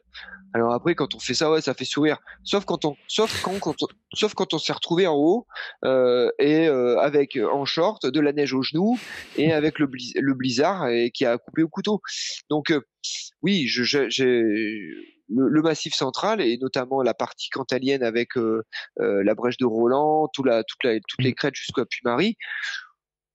Bien sûr que c'est pas, euh, on n'est pas dans du euh, Kylian Jornet, mais je pense qu'il faut être euh, relativement préparé, relativement aguerri, avoir le pied relativement sûr et plus ou moins bien, euh, ouais, savoir où on va quoi. Et j'ai euh, quelqu'un l'autre jour m'a posé la question de savoir s'il voulait, il voulait faire le trait de la perdrix, tu sais, qui a super baisse au mois de Ouais. juillet. Et je lui dis, écoute, moi la fois où je l'ai fait, je l'ai fait pour la vue, j'ai rien vu, il faisait 8 degrés, du brouillard, de la pluie, le 106, je sais pas où il était. Ouais. Et ça, ça peut arriver. Hein. Je lui ai dit, attention, ça peut arriver, prépare, tu mets quand même une petite, un petit truc un peu Ouais. chaud, ça peut arriver. Ouais. Non, mais c'est vrai. Le, le Mont d'Or et Super Baisse, ça reste quand même des stations où il fait, un- il fait beau, un, il fait beau un jour sur deux. Mm. Donc, la semaine où il fait beau toute la semaine, bah, méfiance. Est-ce que tu as des euh, bon là tu, tu dis tu t'entraînes pas en ce moment bon mais oui. t'as donc t'entraînes euh, t'as euh, as quoi t'es team manager hein, c'est ça que t'as dit pour Azix Ouais, pour Azix, en fait, ma casquette, ça va être une personne ressource. Mm. On va appeler ça comme ça. Personne ressource, c'est euh, bah, j'aide la marque dans la, sa partie stratégique sur les prises de décision au sein du trail, euh, le recrutement des athlètes au sein du Team France, euh, les euh, personnes ressources en termes d'entraînement s'il y a besoin, de choix de, choix de, choix de, calendrier, de d'OSAR, ainsi de suite. Donc globalement personnes ressources dans son sens un peu le plus large possible. Est-ce que tu as des quand tu vois là c'est parce que j'imagine il doit y avoir beaucoup de jeunes quand même dans ces genres d'équipes Ah oui, alors nous, surtout, surtout chez ASICS, on a pris la carte jeune. Mm. C'est-à-dire qu'on a un programme qui est en lien avec le, le recrutement des jeunes ou la détection des jeunes. C'est le Trail Elite Factory. Il y aura d'ailleurs d'ailleurs une, une, superbe, une superbe manche à Clermont-Ferrand parce que quitte à rentrer chez ASICS, j'amène quand même les Mm. bonnes idées à Clermont-Ferrand. Donc on aura le 4 juin euh, une, euh, une manche du Trail Elite Factory pour euh, détecter des jeunes qui seraient susceptibles d'intégrer le team l'année d'après. Et euh, nous, oui, finalement, on a pris la carte jeune et donné la carte, euh, enfin la carte chance à euh, bah, des jeunes pousses et des jeunes prometteurs. Donc oui, en, plus moi ça me plaît énormément sur la sur sur le, sur les jeunes qui sont, euh, qui s'investissent dans la pratique, parce qu'à côté on a effectivement j'ai, monté aussi une structure d'entraînement et mettre des bonnes pratiques en place. Bah, ça marche quand même dix fois mieux chez les jeunes que chez les vieux qui sont ancrés de, de mythes et de réalité. Mm. Et alors, le, la question que j'avais, c'est en fait, quel est le conseil que tu donnes et que tu pourrais nous partager pour ces jeunes-là pour qu'ils durent, en fait? Pour pas qu'ils se Ouais. qu'ils soient pris parce que le rythme maintenant des courses ça s'arrête jamais avant il y avait des saisons dans les dans la saisonnalité maintenant il y a des trails toute l'année il y a des courses toute l'année il y a des sollicitations dans, un petit peu dans tous les sens. C'est quoi le conseil en fait que tu peux leur donner? Et que tu donnerais un petit peu finalement à tout le monde grosso modo? Moi, je dirais que la- le, le- le conseil, il va être de deux ordres. Le premier, ça va être de s'épanouir dans sa pratique et d'être en phase avec ce qu'on a, ce qu'on en attend. Euh, pas courir euh, parce que comme ça, on va faire mieux que quiconque. Euh, ça, ça va être vraiment le, le, le, le- le cœur même du, du, du- de, de- on va dire de sa capacité à durer. Puis je dirais qu'après, euh, ne pas hésiter à aller sur les formats où on est bon. Mm.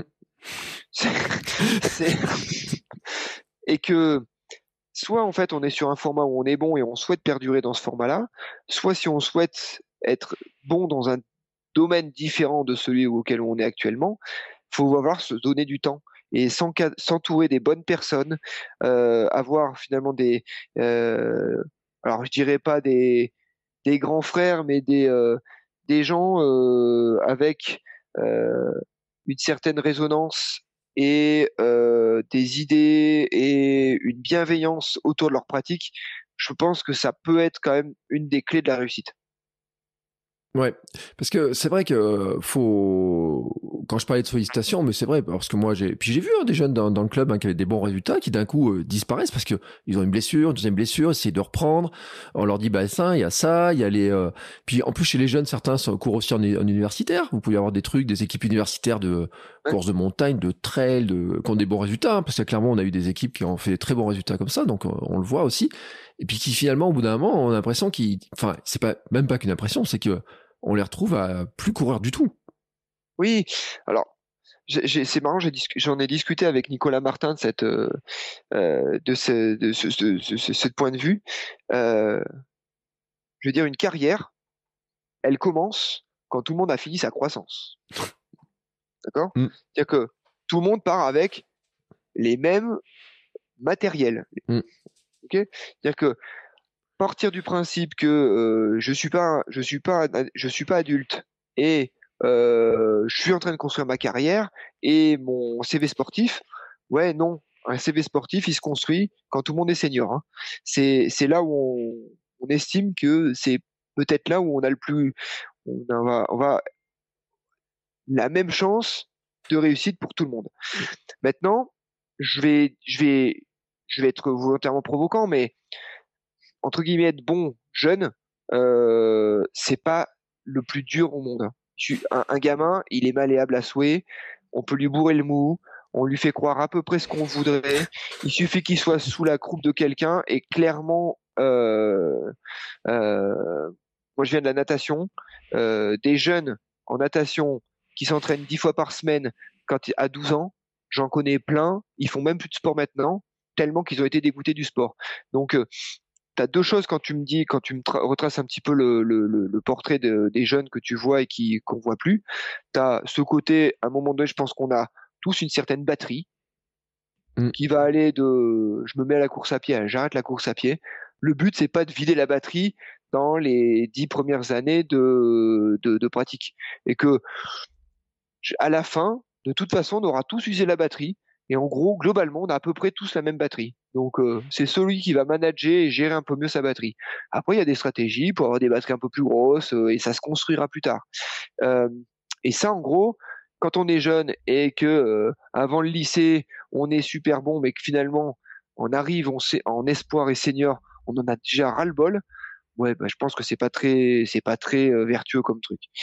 Et la deuxième chose, je dirais que sur les blessures, je pense qu'on a un mauvais, management de blessure peut vraiment faire basculer du côté, pas obscur de la force, mais du côté de ouais, mais en fait c'est trop compliqué, je préfère pas continuer en fait. Et que euh, moi dans ma carrière j'ai souvent été blessé, c'est, ça c'est une certitude, mais je pense que j'ai jamais été dans, euh, du moins dans des dans des euh, euh volontairement, enfin peut-être bien malgré moi, mais j'ai jamais été pris en charge par des professionnels de santé qui connaissaient rien et qui ne couraient pas et que euh, au fin fond de son siège avec un cigare au bout des lèvres qui va me dire que la course à pied c'est de la grosse connerie. ça j'en ai pas eu, mais ça existe ça tellement. Existe. Ça existe, oui. Et ça existe tellement que c'est insupportable en fait. C'est pour ça que un, si je pouvais rajouter un deuxième conseil bis au truc d'avant, quand vous êtes blessé, allez voir des professionnels de santé formés et surtout qui courent. Mmh. Euh, c'est vrai que c'est un, vrai conseil parce que alors, le coût des médecins, ça, hein, combien il y en a qui, qui ont pu ce truc-là et tout. Même mon médecin, moi, à un moment, m'a dit un marathon, c'est peut-être un peu long quand même. dit, vous allez peut-être pas le faire, etc. Et puis, quand même, quand je suis allé retourner la dernière fois, il m'a dit, quand même avec vous, on constate que le sport, ça vous fait tellement de bien qu'il faut garder votre activité, il faut tout faire pour garder votre activité. Donc, elle a changé, tu vois. Et maintenant, elle est proche de la retraite et s'est rendu compte que dans mon fonctionnement à moi, il fallait euh, que, bah, malgré la douleur, que je trouve un moyen de garder l'activité parce que sinon, ça empirait plutôt que d'améliorer les choses. Donc ça, c'est euh, voilà, c'est un constat. Mais c'est vrai qu'elle avait un a priori quand même. À un moment de se, bah, se dire Ouais, alors là, le truc, ou alors elle m'aurait dit un truc du style, euh, il va falloir mettre des semelles, je sais pas. Ouais, alors d'ailleurs, c'est un truc, euh, parce que j'ai une question aussi là-dessus sur le sujet. Euh, il y a beaucoup de gens, euh, et moi je l'ai vu au club aussi, le premier truc qu'on a l'impression c'est, attends, t'as mal au genou, t'as mal à la cheville, t'as mal au mollet, c'est, faut mettre des semelles, faut faire absolument ça, etc. Il n'y a pas de réponse, tu l'as dit tout à l'heure, il y a pas de réponse universelle à toutes ces questions-là. Non. Alors déjà, la réponse universelle, elle va au fait que il y a des gens au club, ils m'ont dit que. Alors mm. ça, j'adore parce qu'en fait, euh, bah, je dis bah écoute, euh, pas de souci. Euh, mais si, en fait, je suis assez, je suis assez clair au cabinet. Quand la conversation, elle attaque autour de ça, mm. je vais dire. Alors, je vous explique juste un truc très simple. Si je suis à, vous venez me consulter. Si je suis au même titre et que je dois me défendre face à Jean-Michel euh, qui vient vous donner un conseil et que moi je vais voir, devoir débattre avec Jean-Michel pour vous amener que mon, ma proposition, elle est à peu près mieux que Jean-Michel, mais en fait, ce qu'on va faire, on va passer directement, vous allez gagner du temps et aller prendre conseil auprès de Jean-Michel. La deuxième chose, je dirais que au niveau des semelles, la, la routine et la, on va dire le parcours de soins du patient, au jour d'aujourd'hui, mmh. en France, je ne sais pas pourquoi, parce que c'est pas, c'est pas comme ça dans tout le reste du monde. Je suis blessé, je fais de la course à pied, je vais voir mon médecin, je finis chez un podologue. je, mais ça m'énerve, mais c'est un truc de malade. Je ne comprends pas pourquoi. Mm. Je dis, je veux dire, je fais de la course à pied, j'ai mal. Je fais pas de course à pied, j'ai pas mal. Je fais de la course à pied, j'ai remal. Ben, c'est que t'as pas, c'est que t'as besoin de semelles. Mais non, mais quand j'en fais pas, j'ai pas mal. Mais c'est peut-être que quand t'en fais, il y a quelque chose qui se passe. Ah ouais, c'est pas con ça. Et si on allait voir quelqu'un qui regarde comment tu cours? Ah ouais, putain, c'est pas con ça. Donc, euh, au jour de, c'est en, France, on est suréquipé en podo. Moi, je fonctionne très bien avec des copains podo, mais ils ont enfin, je veux dire, à un moment donné, c'est une voie d'entrée Mm. vers quelque chose qui doit naître vers une, une, une intervention thérapeutique qui devrait avoir un sens commun et qui devrait avoir, on va dire, la même stratégie. Une perte semelle, ça marche très bien sur les pathologies de l'aigu du pied et éventuellement du genou à très court terme pour euh, décaler un axe, euh, changer une stratégie euh, de pose de pied. Mais je suis né sans semelle, je fais de la course à pied, j'ai mal, mais il n'y a pas de raison que je continue ma course à pied avec des semelles. Qui a décidé qu'au jour d'aujourd'hui, mon pied, il allait pas pour que je fasse tout mon reste de la vie avec des semelles? Comment font les Africains pour courir? Il y a zéro podologue. Il y a zéro podologue en, Afrique. Mm. Ils courent tous. Ils courent tous. Il y en a pas un qui court pas. Il y en a pas un qui court avec des semelles. Mais globalement, bah, ils courent dix fois plus que nous. Donc on est, nous, on est beaucoup plus mal fichus et on devrait avoir des calages, la jambe longue, la jambe. Il y a un très très un, un excellent un excellent livre que je conseille à tous tes tous tes euh, tous tes, euh, tes auditeurs. Euh, Tiens-toi droit, ça s'appelle. Ah. Tiens-toi droit, c'est vous tapez euh, Tiens-toi droit, euh, hein, c'est fait par euh, un kiné et une ostéo. Euh, le kiné, c'est cerveau musclé sur Instagram. Euh, excellent, excellent. C'est globalement dans la même lignée que mythe et réalité en course à pied de la clinique du coureur. C'est est-ce que est-ce que si on se tient droit, est-ce que si on se tient droit, on aura moins mal au dos? Mm. Est-ce que finalement le cartable fait réellement mal à nos enfants? Est-ce que les jambes longues et les jambes courtes ça existe? Très probablement oui, mais est-ce que c'est un problème? Ouais. Mm. Tu vois, tous ces mythes en gros et ces idées reçues, je- le livre est excellent. Bah écoute, euh, j'ai, je viens de le trouver, donc euh, 50 idées reçues enfin démystifiées. Euh, c'est celui-là. Hein. Euh, Ouais. Donc je le mets de côté. Je mettrai le lien, je partagerai le lien parce que Ouais. euh, c'est vrai que c'est intéressant de, de creuser un petit peu euh, ces questions-là. Puis mon médecin elle me l'avait dit, hein, m'a dit euh, parce que j'ai quand, bah, de toute façon, je t'ai- je t'avais vu avec mon passement lombaire. elle m'a dit. Elle me dit, bon, vous savez, l'arthrose, euh, de toute façon, à 20 ans, euh, on en a. Euh, Il y en a, ça fait mal, il y en a d'autres, ça fait pas mal. C'est ce que dit John Sarno aussi hein, dans le livre. hein. il dit, euh, il y a des gens qui ont de l'arthrose, qui ont mal, et il y a des gens qui ont pas d'arthrose, qui ont mal, qui ont la même douleur. Et Ouais. on sait qu'il peut y avoir d'autres ramifications, etc. Il y a, il y a tout un Non. tas de choses, etc. Euh, L'histoire des semelles, euh, quand même, bah, ma femme, tu sais, qui est venue te voir aussi, elle a vécu, hein, podologue, il faut des semelles absolument, ça résout pas grand chose, euh, sur l'instant. Euh, moi, j'avais une question quand même, alors elle est un peu provocatrice, mais euh, est-ce que finalement, euh, des fois, il faudrait pas quitter ses chaussures? Alors, Carrément. Ah oui, mais je, alors, je pense qu'on a un problème. La sédentarité va nous amener deux défauts. Mm. Un, on perd des fesses. Mince. Ouais. Ah ben là, c'est à peu près. euh, je pense qu'en 10 ans, moi, j'ai perdu euh, à peu près 40% de mon volume fessier, euh, qui va avec la force. Euh, et je pense que la, le, de pas marcher, euh, on perd en fait euh, sa capacité euh, des muscles de pied Mm. pour deux raisons. Un, on marche pas, certes. Deux, on met nos pieds dans des chaussures hyper confortables, hyper peu sollicitantes, qui fait que du coup, ben, quand on, le corps, il est pas con. Hein. Quand on sollicite pas, il va très bien s'en, il va très bien s'en accommoder et il va s'amyotrophier. Mm. Je ne sollicite pas, je désadapte. C'est sûr et c'est limpide et c'est juste comme ça que ça fonctionne. La deuxième chose, je dirais que marcher pieds nus, on a fait, ce qui est assez intéressant, il y a une étude qui est sortie, euh, qui est sortie. Alors, euh, je sais plus la référence. Bref, je, en gros, ils avaient pris deux, deux cohortes. Un groupe qui courait avec des chaussures hyper minimalistes, five finger. Donc, c'est-à-dire des chaussures, globalement, qui sont juste là pour pas sentir les cailloux. Mm. Globalement, je cours un peu pieds nus. Deuxième groupe, euh, je fais, je vais chez le physio et je fais des exercices de renforcement des muscles du pied intrinsèques, des muscles intrinsèques du pied, euh, trois fois par semaine, ça pendant 12 semaines. Ils ont comparé à la fin des 12 semaines les deux, les deux populations. Ils avaient tous progressé, tous renforcé dans les mêmes proportions leurs muscles du pied. Donc, oui, effectivement, la, pa- la capacité à marcher pieds nus et à solliciter ces structures, oui, ben ça fonctionne. C'est, ouais, ça fonctionne. Mais c'est comme quand on, quand on regarde les Marseillais à la télé et qu'on lit des livres, ben on se rend compte qu'on est quand même moins con, pas, pas que- quand on a fini le livre. Parce qu'on sollicite ses neurones. Mm. Bien plus que les Marseillais. moi, je regarde, je regarde pas les Marseillais, moi. tant que les Marseillais font pas du trail, ça m'intéresse pas ce truc.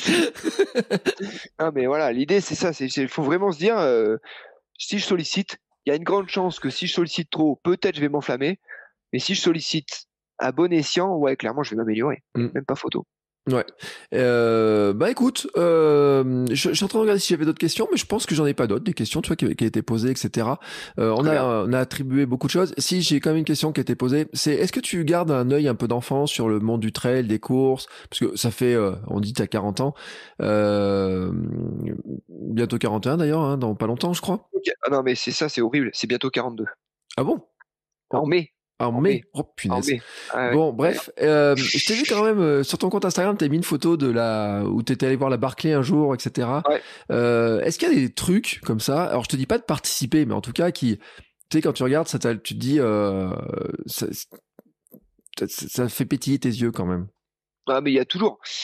Moi, je pense que je suis, je suis et je serai, je pense pour très très longtemps, un, on va dire un amoureux de la de la course à pied, mais je vais dire de l'effort physique et euh, enfin acteur ou spectateur euh, au sens euh, général. Je veux dire, on adore avec mon épouse regarder les coupes du monde de biathlon, les étapes de, de vélo à la télé, euh, mais on adore encore plus aller sur les épreuves, voir l'ambiance et la Barclay, c'était, alors c'est pour la petite histoire, juste l'anecdote, mais c'était qu'en fait j'avais fait la western et euh, un de mes pacers, Guillaume Calmette, euh, que je salue en passant, euh, était venu me faire le pacer sur la western et il m'avait dit voilà donc ouais ça s'était bien marché, ça avait bien marché, je fais quatrième et il me dit ah ouais putain t'as quand même super bien marché, je dis bah toi pourquoi tu fais pas la western? Il me dit ah non mais moi je fais pas trop la western, moi mon but, moi j'aimerais trop faire la Barclay à l'époque, je connaissais pas du tout, je savais pas ce que c'était.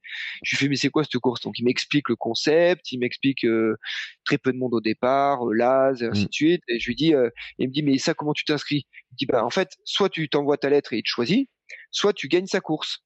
Et donc sa course, je lui dis mais c'est quoi sa course? Et donc c'était le, c'est l'AS de la Barclay qui a inventé le concept de des courses du dernier homme debout. Mmh. Et qu'il a dit bah bah en fait, tu cours autour de sa, propriété, ça fait 6, 8 km je crois, et en gros euh, tu pars toutes les heures.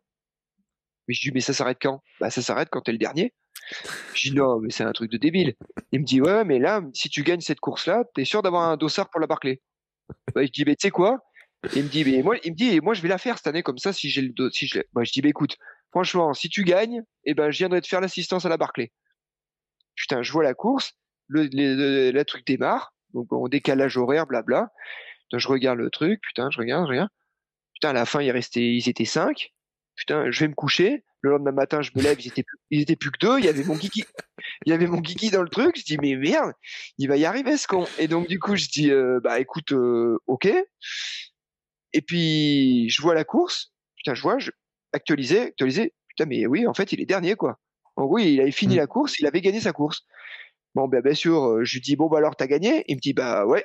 Il me dit, euh, je lui fais c'est quand la course? Il me dit, bah on sait pas encore, mais ça sera début mars. Ben, je dis, bah écoute, je prends mon billet. Et donc, euh, et donc, je suis allé lui faire l'assistance. Ça a été génial. On a fait ça. Bah, j'ai vécu, voilà.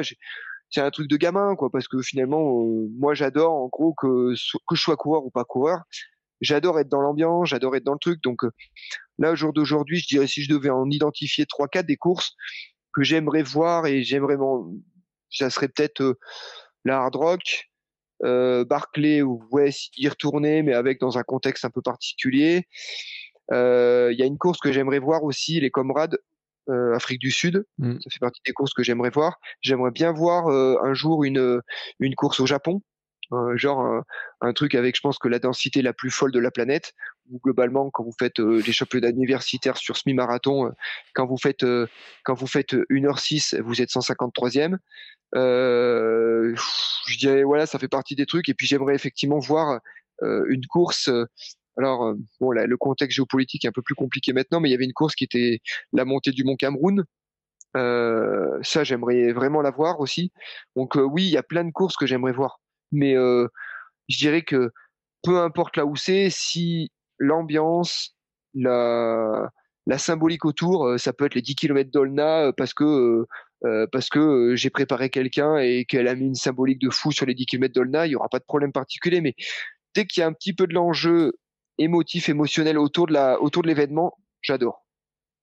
Bah écoute, je trouve que c'est une belle vision de, la course. C'est aussi ce qu'on poursuit un petit peu dans le Hamster Running Club, dans le podcast, etc. Parce que tous les témoignages, nous on a très peu d'athlètes et euh, de ton niveau, euh, euh, on est tous champions du monde de notre monde à nous, tu sais. Hein on n'est pas euh, chacun. On définit d'abord notre monde. Certains c'est 5 km, d'autres c'est un coureur à 24 heures, d'autres c'est de traverser de, sur ta trace, essayer de suivre ta trace. Parce que Thomas, je crois qu'il avait essayé de suivre ta trace, mais vraiment au, virage près, tu sais, pour essayer vraiment d'être de repérer par où t'étais passé, pour se dire mais par où il est passé, comment il a fait, pour bien repérer les les trucs, etc. Pour être bien attendu, etc. Mais chacun le, le, le voit, mais je trouve que c'est un très bon moyen de, de de voir en fait aussi les euh, les, euh, les choses, comment on peut les, les partager, etc. On avait parlé aussi de micro-aventure avec certains, on a plein, plein, plein de témoignages, et on, est bien dans cette, euh, ce sens qu'on y met dessus en fait. Quel est le sens qu'on va mettre sur une course? Il y en a certains qui sont, et je le dis hein, parce qu'on a eu des, des, des, gens qui sont tentés par des courses qui sont grandioses, grandissimes, et on peut parler du TMB. Il y en a qui rêvent de faire du TMB. Moi, pour moi, elle n'a pas beaucoup de sens. Mais c'est mon truc à moi. pour mon histoire à moi, c'est pas une course qui m'attire, qui a pas beaucoup de sens. En revanche, euh, il y a bizarrement, je suis tenté par des trucs des fois. Je me dis mais pourquoi t'es tenté par ce truc-là la con? Euh, Tu vois par exemple euh, le vélo. J'ai envie de faire un gravelman. Je me dis bon, écoute, mm. c'est un truc, c'est le genre d'aventure qui me plaît. Tu fais du vélo toi? Alors pour la petite histoire, je me suis mis dans un bon bourbier. C'est, j'ai un peu l'impression d'être le, là pour le coup, j'ai l'impression d'être le Dossard 541, 512. Mm. Euh, non, c'est 512. Non, Dossard de, comment c'est, c'est, c'est des 512. Euh, en fait, je me suis inscrit à l'Ultra Auvergne. Donc l'Ultra Auvergne, ça sera, donc voilà, ça fait 700 km. Euh, et là, je, me, je vois les jours qui passent. Ma capacité à pas forcément augmenter mon nombre de kilométrage. Donc euh, bon, euh, mais oui, oui, j'adore le vélo. Ouais, je, je, viens du, je viens du triathlon à la base, donc euh, j'aime bien le vélo. J'ai la capacité à pouvoir être pas trop manche sur un vélo, donc euh, ouais. Maintenant, oui, je j'aime bien le vélo.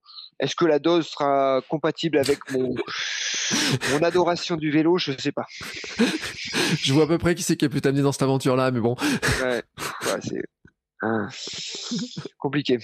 D'ailleurs, euh, j'ai une question par rapport la bande dans les oreilles, ça continue ou ça continue pas?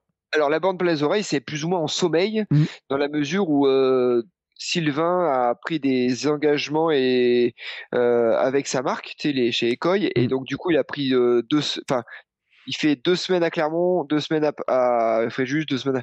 Donc finalement, en gros, ça reste dans la mesure euh, très très euh, très compliqué de se pouvoir euh, de pouvoir s'auto enfin se mmh. se mettre d'accord sur des plannings communs donc pour l'instant c'est en sommeil en attendant de de de de, de proposer d'autres d'autres d'autres épisodes ouais Ouais, bon, bon, vos chambrages me manquent un peu quand je vais courir sur mes petits chemins, je te l'avoue. Mais euh, en tout cas, euh, si ça revient, moi j'écouterai ça avec grand plaisir. Ben écoute, euh, Thomas, quand même, pour finir, on va partager quelques liens, dire où est-ce qu'on peut te retrouver toi, Ron Advisor bien sûr, parce qu'il y a des comptes Instagram, il y a des chaînes YouTube, il y a des des sites, il y a plein de trucs. Oui, bah il y a l'application sur les sur les sur les l'ensemble des stores. Android et, euh, iOS. Euh, et puis oui, effectivement, euh, site internet avec la web app application, Insta, Facebook, LinkedIn, YouTube évidemment, mm. et puis voilà. Et puis après j'ai mes j'ai mes réseaux sociaux propres. Voilà. et on peut le dire aussi parce qu'on n'en a pas trop parlé. Tu fais du coaching hein, aussi pour Ibex, voilà. Ibex Outdoor. Donc euh, oui, là depuis quel... ça c'est tout nouveau depuis le début de l'année. En fait, j'avais vraiment un souhait de de pouvoir avoir une une continuité dans l'accompagnement du coureur, c'est-à-dire que oui, à un moment donné, je le, il arrive blessé, j'amène jusque à ce qu'il puisse reprendre l'entraînement. Bah maintenant, on va pouvoir aussi l'accompagner après l'entraînement et lui proposer une solution d'accompagnement et de coaching euh, pour préparer des, des événements euh, courts. Voilà. Eh ben écoutez, moi je mets tous les liens dans les notes de l'épisode. En tout cas, euh, Thomas, c'était un plaisir de te croiser autre part que dans ton cabinet. Euh, non mais ton tapis et je, on, on l'a dit, hein, le jour où tu m'as fait courir sur le tapis, euh, tu m'as dit que je courais comme un vieux, que j'étais assis, etc. Euh, tu m'as sauvé ma pratique de la course. Je le dis très clairement euh, parce que j'en suis reparti avec des nouvelles idées, avec des nouveaux trucs, en disant tiens il faut que je cours comme ça, etc. Alors tu m'as obligé à courir avec un métronome pour arriver à cette fameuse cadence. On n'en a pas parlé, hein, mais on n'en parlera pas parce que c'est dur. Tout le monde essaie de se caler, etc. Mais en tout cas, je me rappelle de l'objectif, etc. Euh, c'était un plaisir de discuter de tous ces sujets-là avec toi. Ça faisait longtemps que je t'attendais quand même. Je, je, pouvais pas ne pas laisser passer le petit truc disant puis quand je l'ai, etc. Et puis ah, ben après, c'est vrai qu'on est tous un peu pris dans des dans ces projets perso, euh, pro et ainsi de suite. Et effectivement, quand le, le, la, la, la, l'alignement des astres peut, peut opérer, bah faut faut la saisir parce qu'on n'a qu'une vie, on vie. Et puis à un moment donné, voilà, faut voilà. Si si on peut euh, faire coïncider euh, des belles atmosphères comme toi, tu arrives à mettre sur tes podcasts, parce que j'écoute régulièrement le truc et c'est vrai que voilà, tu véhicules de belles choses, ça véhicule hein, des belles idées et des belles une belle pratique. Ça sort les gens du canapé, donc euh, moi je suis fan. Ben écoute, eh ben merci. Eh ben écoute, on peut pas faire plus belle conclusion. Je te remercie beaucoup. Euh, que dire? Ben que la semaine prochaine, je ne sais pas qui est l'invité. Je, ne sais pas. Si, je sais. Ah, si, je sais, je sais, je sais. J'ai retrouvé, mais je vous le dis pas. C'est mon petit secret à moi. On enregistre ça très bientôt. Tout ce que je peux dire, c'est que ça parlera de VTT et euh, de ben, c'est d'aventure comme ça, de partir à l'aventure comme ça, en off, euh, son projet, monter à soi, etc. Et en rentrer avec la fierté de se dire je l'ai fait. Hein, et c'est, euh, je pense, le peut-être le plus important euh, de ce qui euh, on pourrait retirer un petit peu de tout ce qu'on vient de dire aussi, c'est de se dire je l'ai fait. Exactement. Eh ben écoutez, sur ce, je vous souhaite une très belle fin de journée. Je souhaite une très belle fin de journée à tout le monde. Courez bien, bougez bien, et puis on se retrouve la semaine prochaine pour un nouvel épisode. Ciao, ciao Bon, c'est encore moi. J'ai un dernier petit mot à vous dire avant de vous laisser écouter un autre épisode de podcast. Si vous avez apprécié cet épisode, je vous invite à vous abonner, bien entendu, au podcast. Vous pouvez le faire sur Spotify, Apple Podcast et tous les lecteurs de podcasts. Mais aussi, si vous le voulez, à laisser une petite note 5 étoiles sur Apple Podcast. Vous savez que ça aidera le podcast à se faire découvrir et à permettre à plein de gens de découvrir aussi les vertus du mouvement. Allez, ce coup-là, je vous laisse et je vous souhaite à tous une très belle journée.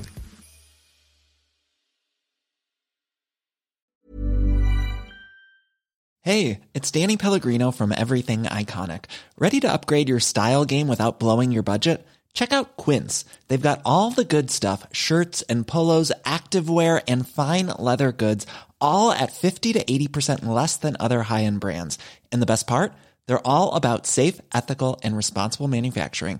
Get that luxury vibe without the luxury price tag. Hit up quince.com slash upgrade for free shipping and 365 day returns on your next order. That's quince.com slash upgrade.